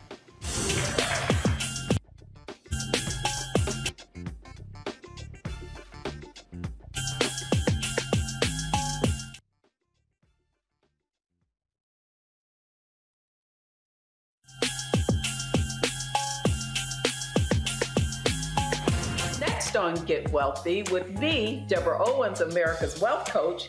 Listen to this. Women of color are starting 90% of the businesses in this country. That's the good news. The bad news, as a rule, we're not making nearly as much as everyone else. But joining us on the next Get Wealthy episode is Betty Hines. She's a business strategist and she's showing women how to elevate other women. I don't like to say this openly, but we're getting better at it. Women struggle with collaborating with each other. And for that reason, one of the things that I demonstrate in the uh, sessions that I have is that you can go further together if you collaborate. That's right here on Get Wealthy, only on Black Star Network. When you talk about blackness and what happens in black culture, we're about covering these things that matter to us, uh, speaking to our issues and concerns. This is a genuine people-powered movement. There's a lot of stuff that we're not getting. You get it, and you spread the word. We wish to plead our own cause too long have others spoken for us. We cannot tell our own story if we can't pay for it. This is about uh, covering us. Invest in black owned media. Your dollars matter.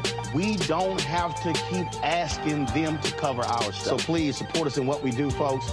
We want to hit 2,000 people, $50 this month, raise $100,000. We're behind 100,000, so we want to hit that. Y'all money makes this possible. Check some money orders. Go to P.O. Box 57196, Washington, D.C. 20037-0196. The Cash App is dollar sign RM Unfiltered. PayPal is R Martin Unfiltered. Venmo is RM Unfiltered. Zelle is Roland at RolandSMartin.com.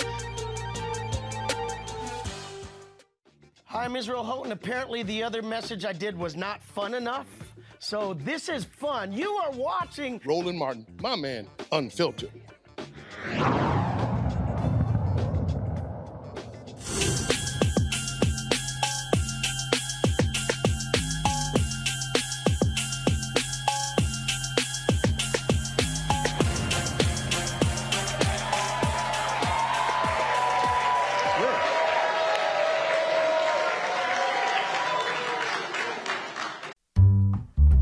Everyone, this is Molly and Matt, and we're the hosts of Grown Up Stuff How to Adult, a podcast from Ruby Studio and iHeart Podcasts. It's a show dedicated to helping you figure out the trickiest parts of adulting.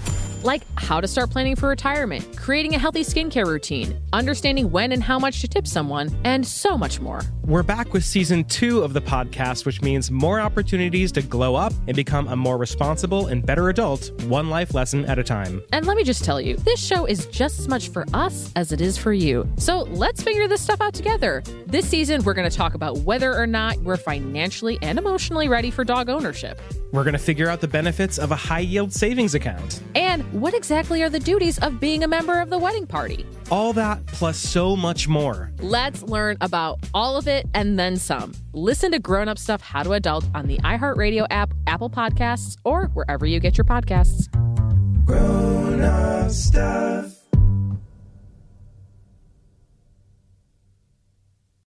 My simple solution to the problem was remove people from the scene and help them feel safer. In response to attacks against Asian Americans, Maddie Park raised over $250,000 to donate cab rides to the Asian community. There is so much more work to be done. We really need to come together and tackle this issue as a community. Support the Asian community. Learn how at lovehasnolabels.com. Brought to you by Love Has No Labels and the Ad Council.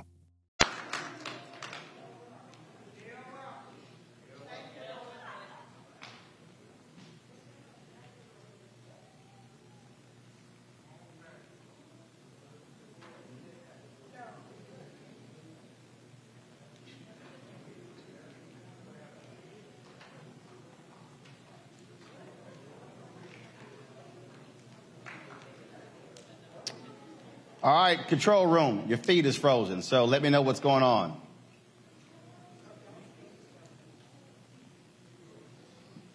Yes, I'm seeing Israel Houghton frozen. All right.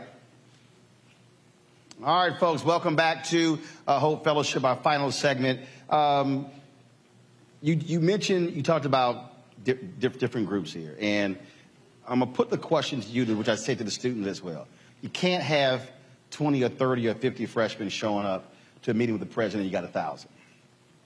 So when it comes to your alumni, you can't move. You think about the phrase it's a band, one band, one sound. Um, you, you can't move in that direction if you got folks who are all, all over the place. So how are y'all trying to resolve your alumni differences moving forward? Because if you got a faction over here, they are not financially carrying what everybody else can do. And so if you're moving forward and you don't have even a majority of your alumni on board, you're not going to be successful. So how, so how are you trying to fix that before you make demands of the university dealing with your alumni? And I mean, who, again, who is that person? Who is that group saying, hey, we got to set our differences aside? Well, we, we have a group that started called the Black Rose Project. Um, Mary McLeod Bethune called all of her students Black Roses. Um, we started the Black Rose Project because during the litigation, the Alumni Association um, was limited at what they could do or say. So the Black Rose Project uh, came together to inform and educate other alumni of what was happening and what was going on. Matter of fact, they can go to the Black Rose Project right now on YouTube. Um, we have like a two hour presentation to, to educate and inform people of what exactly was going on. We also are encouraging people to continue to raise money, but the school, when it comes to the Mary McLeod Bethune National Alumni Association, they won't even uh, affiliate themselves at all, even to take money from us. We there there have been a couple of times that I know that they've tried to turn money in for the students and they say we don't want it. So the school is going to have the administration is going to have to do their part. I believe uh, that this is galvanizing the alumni. It's it's awakening a lot of alumni who haven't been active, and and we're going to come together. But the, the school has to do their part too. Um, I think one of the ways that we can bridge that gap is to be able to engage the students. I think there is a, is a breach between alumni and our undergraduates. And to be able to come alongside of our students and say, hey, we have your backs. We understand that there's a lot of different things happening around you, and we've walked through a lot of what you have walked through. But we want to come alongside you. We want to help you. We want to be able to hear your voices, right? And we need to be able, as alumni, to come back and and you know gird these young people up and walk with them through this time. And I think with that, uh, when it comes to our younger alumni who are uh, uh, we are wanting to give that will help now be in their memory saying, you know what, I remember when. But, but here's the deal though. If I want, here's, okay, here's the deal. If I want to give, I don't know who to give to. So if, if, if you don't have, if you don't have an established, Anthony, I need eyes. If you don't have an established conduit, who do you give to? Like, where do you, if somebody, if a, if a graduate wants to give right now, you call the uh, you you if you're a part of the alumni well Mary McLeod Bethune Alumni Association, you can give through that organization. But if you want to give as an individual, you can call Miss Sherry Paramore in the Office of Institutional Advancement, and you can tell them what how much you want to give, but also where you want that money to go. Now, what happens after that? Got it. I don't know, but we can we can still give, yes. but we have a lot of work to do, and, and I keep saying that. We got to come together as alumni so we can get this resolved. We need a new board of trustee. I think that was part of the school's um, plan was to divide and conquer. So they're well aware of the fact that when they came up with the, they say they're not DSO, they use a DSO model. And I think it was part of the plan to divide and conquer. And with that being said, then now you don't have, uh, people just don't want to give. Although I give, I said my money was earmarked for the band and for the gospel choir. I only found out like two years later after I was given all that time, the gospel choir said they had not seen one dime of the money. So although I said I wanted and I had it earmarked for a specific cause, it was not. But guess what? In spite of that, I've continued to give to the university I love that was so instrumental in making me who I am today. So I think we could, can continue to give to our local chapters or we can follow through like I do every so often to make sure my funds are going to where it's earmarked to be. Well, and, and, look, the reality is there are people all around the country who, who make donations uh, to charities, and they follow up. They, they, they follow up to make sure that, hey, this is where I said I wanted to go, and this is where it needs to go. Uh, final comments? Go ahead. We got to come together. Point blank, period. We are Bethune Cookman. We carry Dr. Mary McLeod Bethune's legacy. We are her black roses. We are her beautiful black children we do not let her legacy fall to the ground. I don't care. I don't care how much you don't like whoever at the top. It don't matter. We carry the legacy no matter what. Good. My final comment is join the MMBNAA. Continue to support Bethune Cookman because the students and our school needs it and we need to continue this. This is this is a good start. Thank you, Roland, for coming. Uh, shout out to Bishop Triplett for having us here, and I gotta be slick, Roland, and give a shout out to Omega Psi Phi Fraternity Incorporated. Uh, we don't we don't mind youth groups. Go ahead. Thank you so much, uh, Mr. Roland. I sent you about 400 inboxes, DMs, texts, all that. So thank you so much for allowing us to come and to be heard. Um, I'm so thankful for every face that's in the place because that means you care about the well-being of Bethune-Cookman. Find a student and pour into that student. And then that student pours into the next student so that we can keep this legacy alive. And shout out to the members of Delta Sigma Theta Sorority Incorporated. So, so let me um, let me first of all let me thank you. Let me thank the students as well. Uh, Bishop, thank you very much as well. I um, uh, when the other church canceled uh, on us, they took a vote. Uh, I hit my man Pastor Jamal Bryant and he he said call Bishop. Uh, and I was in Denver last Friday. Uh, getting an award there, and I called him, and he said, "Absolutely, we'll be glad to host this." And so I appreciate uh, doing so. Let, let me say this as a final word: um, you can be present, or you can have presence. And as I listen to the students and alumni, as I've talked to folks, administration as well, uh, this is a moment when leaders are supposed to lead. I sat down with President Drake earlier. He's the interim president. But let me be perfectly clear who I'm speaking to right now. I'm speaking specifically to you, Board President Belvin Perry Jr. You are the board chair. You are supposed to lead. You are a retired judge. Your job is to bring folks together. If there was a jury that was deadlocked, you would tell them to go back and keep deliberating. You cannot be the leader of a board of trustees and have this level of dissension within this university. You cannot have students and alumni and folks saying you are the problem. If that many people are saying you are the problem, then you need to look into a mirror and ask yourself, why am I the problem? This is a moment when leaders can't just be present, but, but must have presence. You can't be scared to come in here. You can't be scared to talk to faculty and alumni. You can't be scared to talk to students and parents because these are constituents.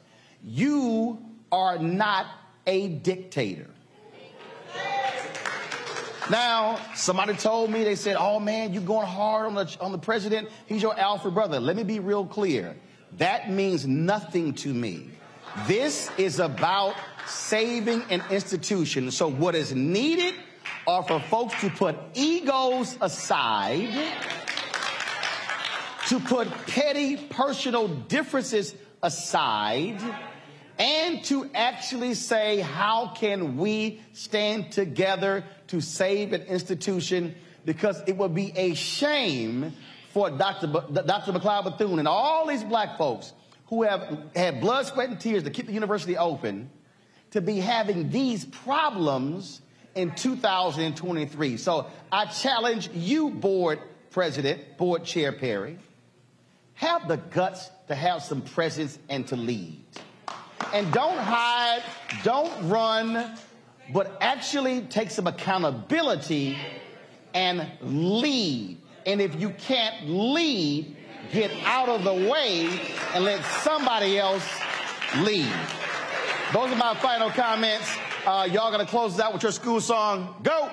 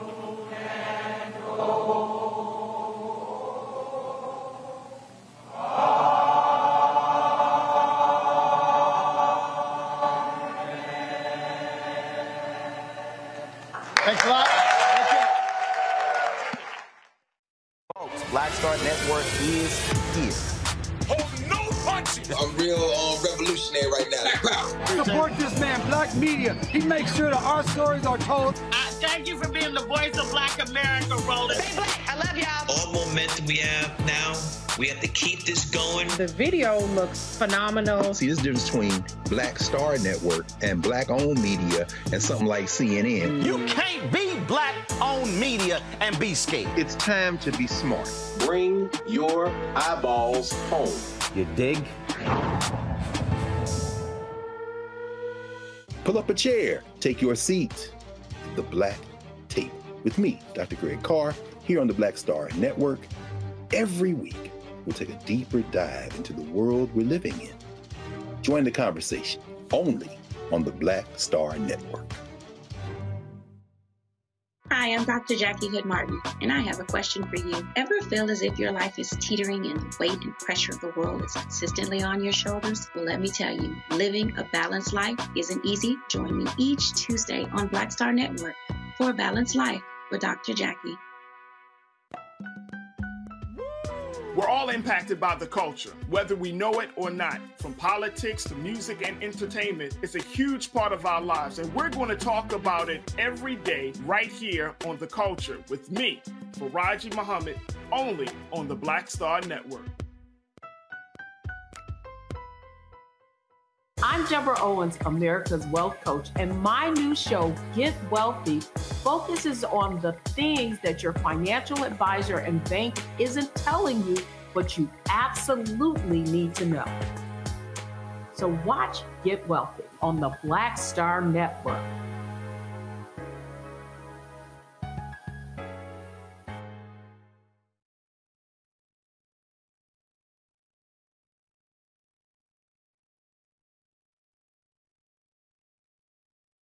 Check the back seat. Check the back seat. All right, come here. Check the back seat. Gets in your head, right? Good. Because every year, dozens of children are forgotten in the backseat of a car by a parent or caregiver. All never thought it could happen to them. But with changes in routines, distractions, or a sleeping child, it can happen to anyone. Parked cars get hot, fast, and can be deadly. So get it in your head. Check the backseat. A message from NHTSA and the Ad Council.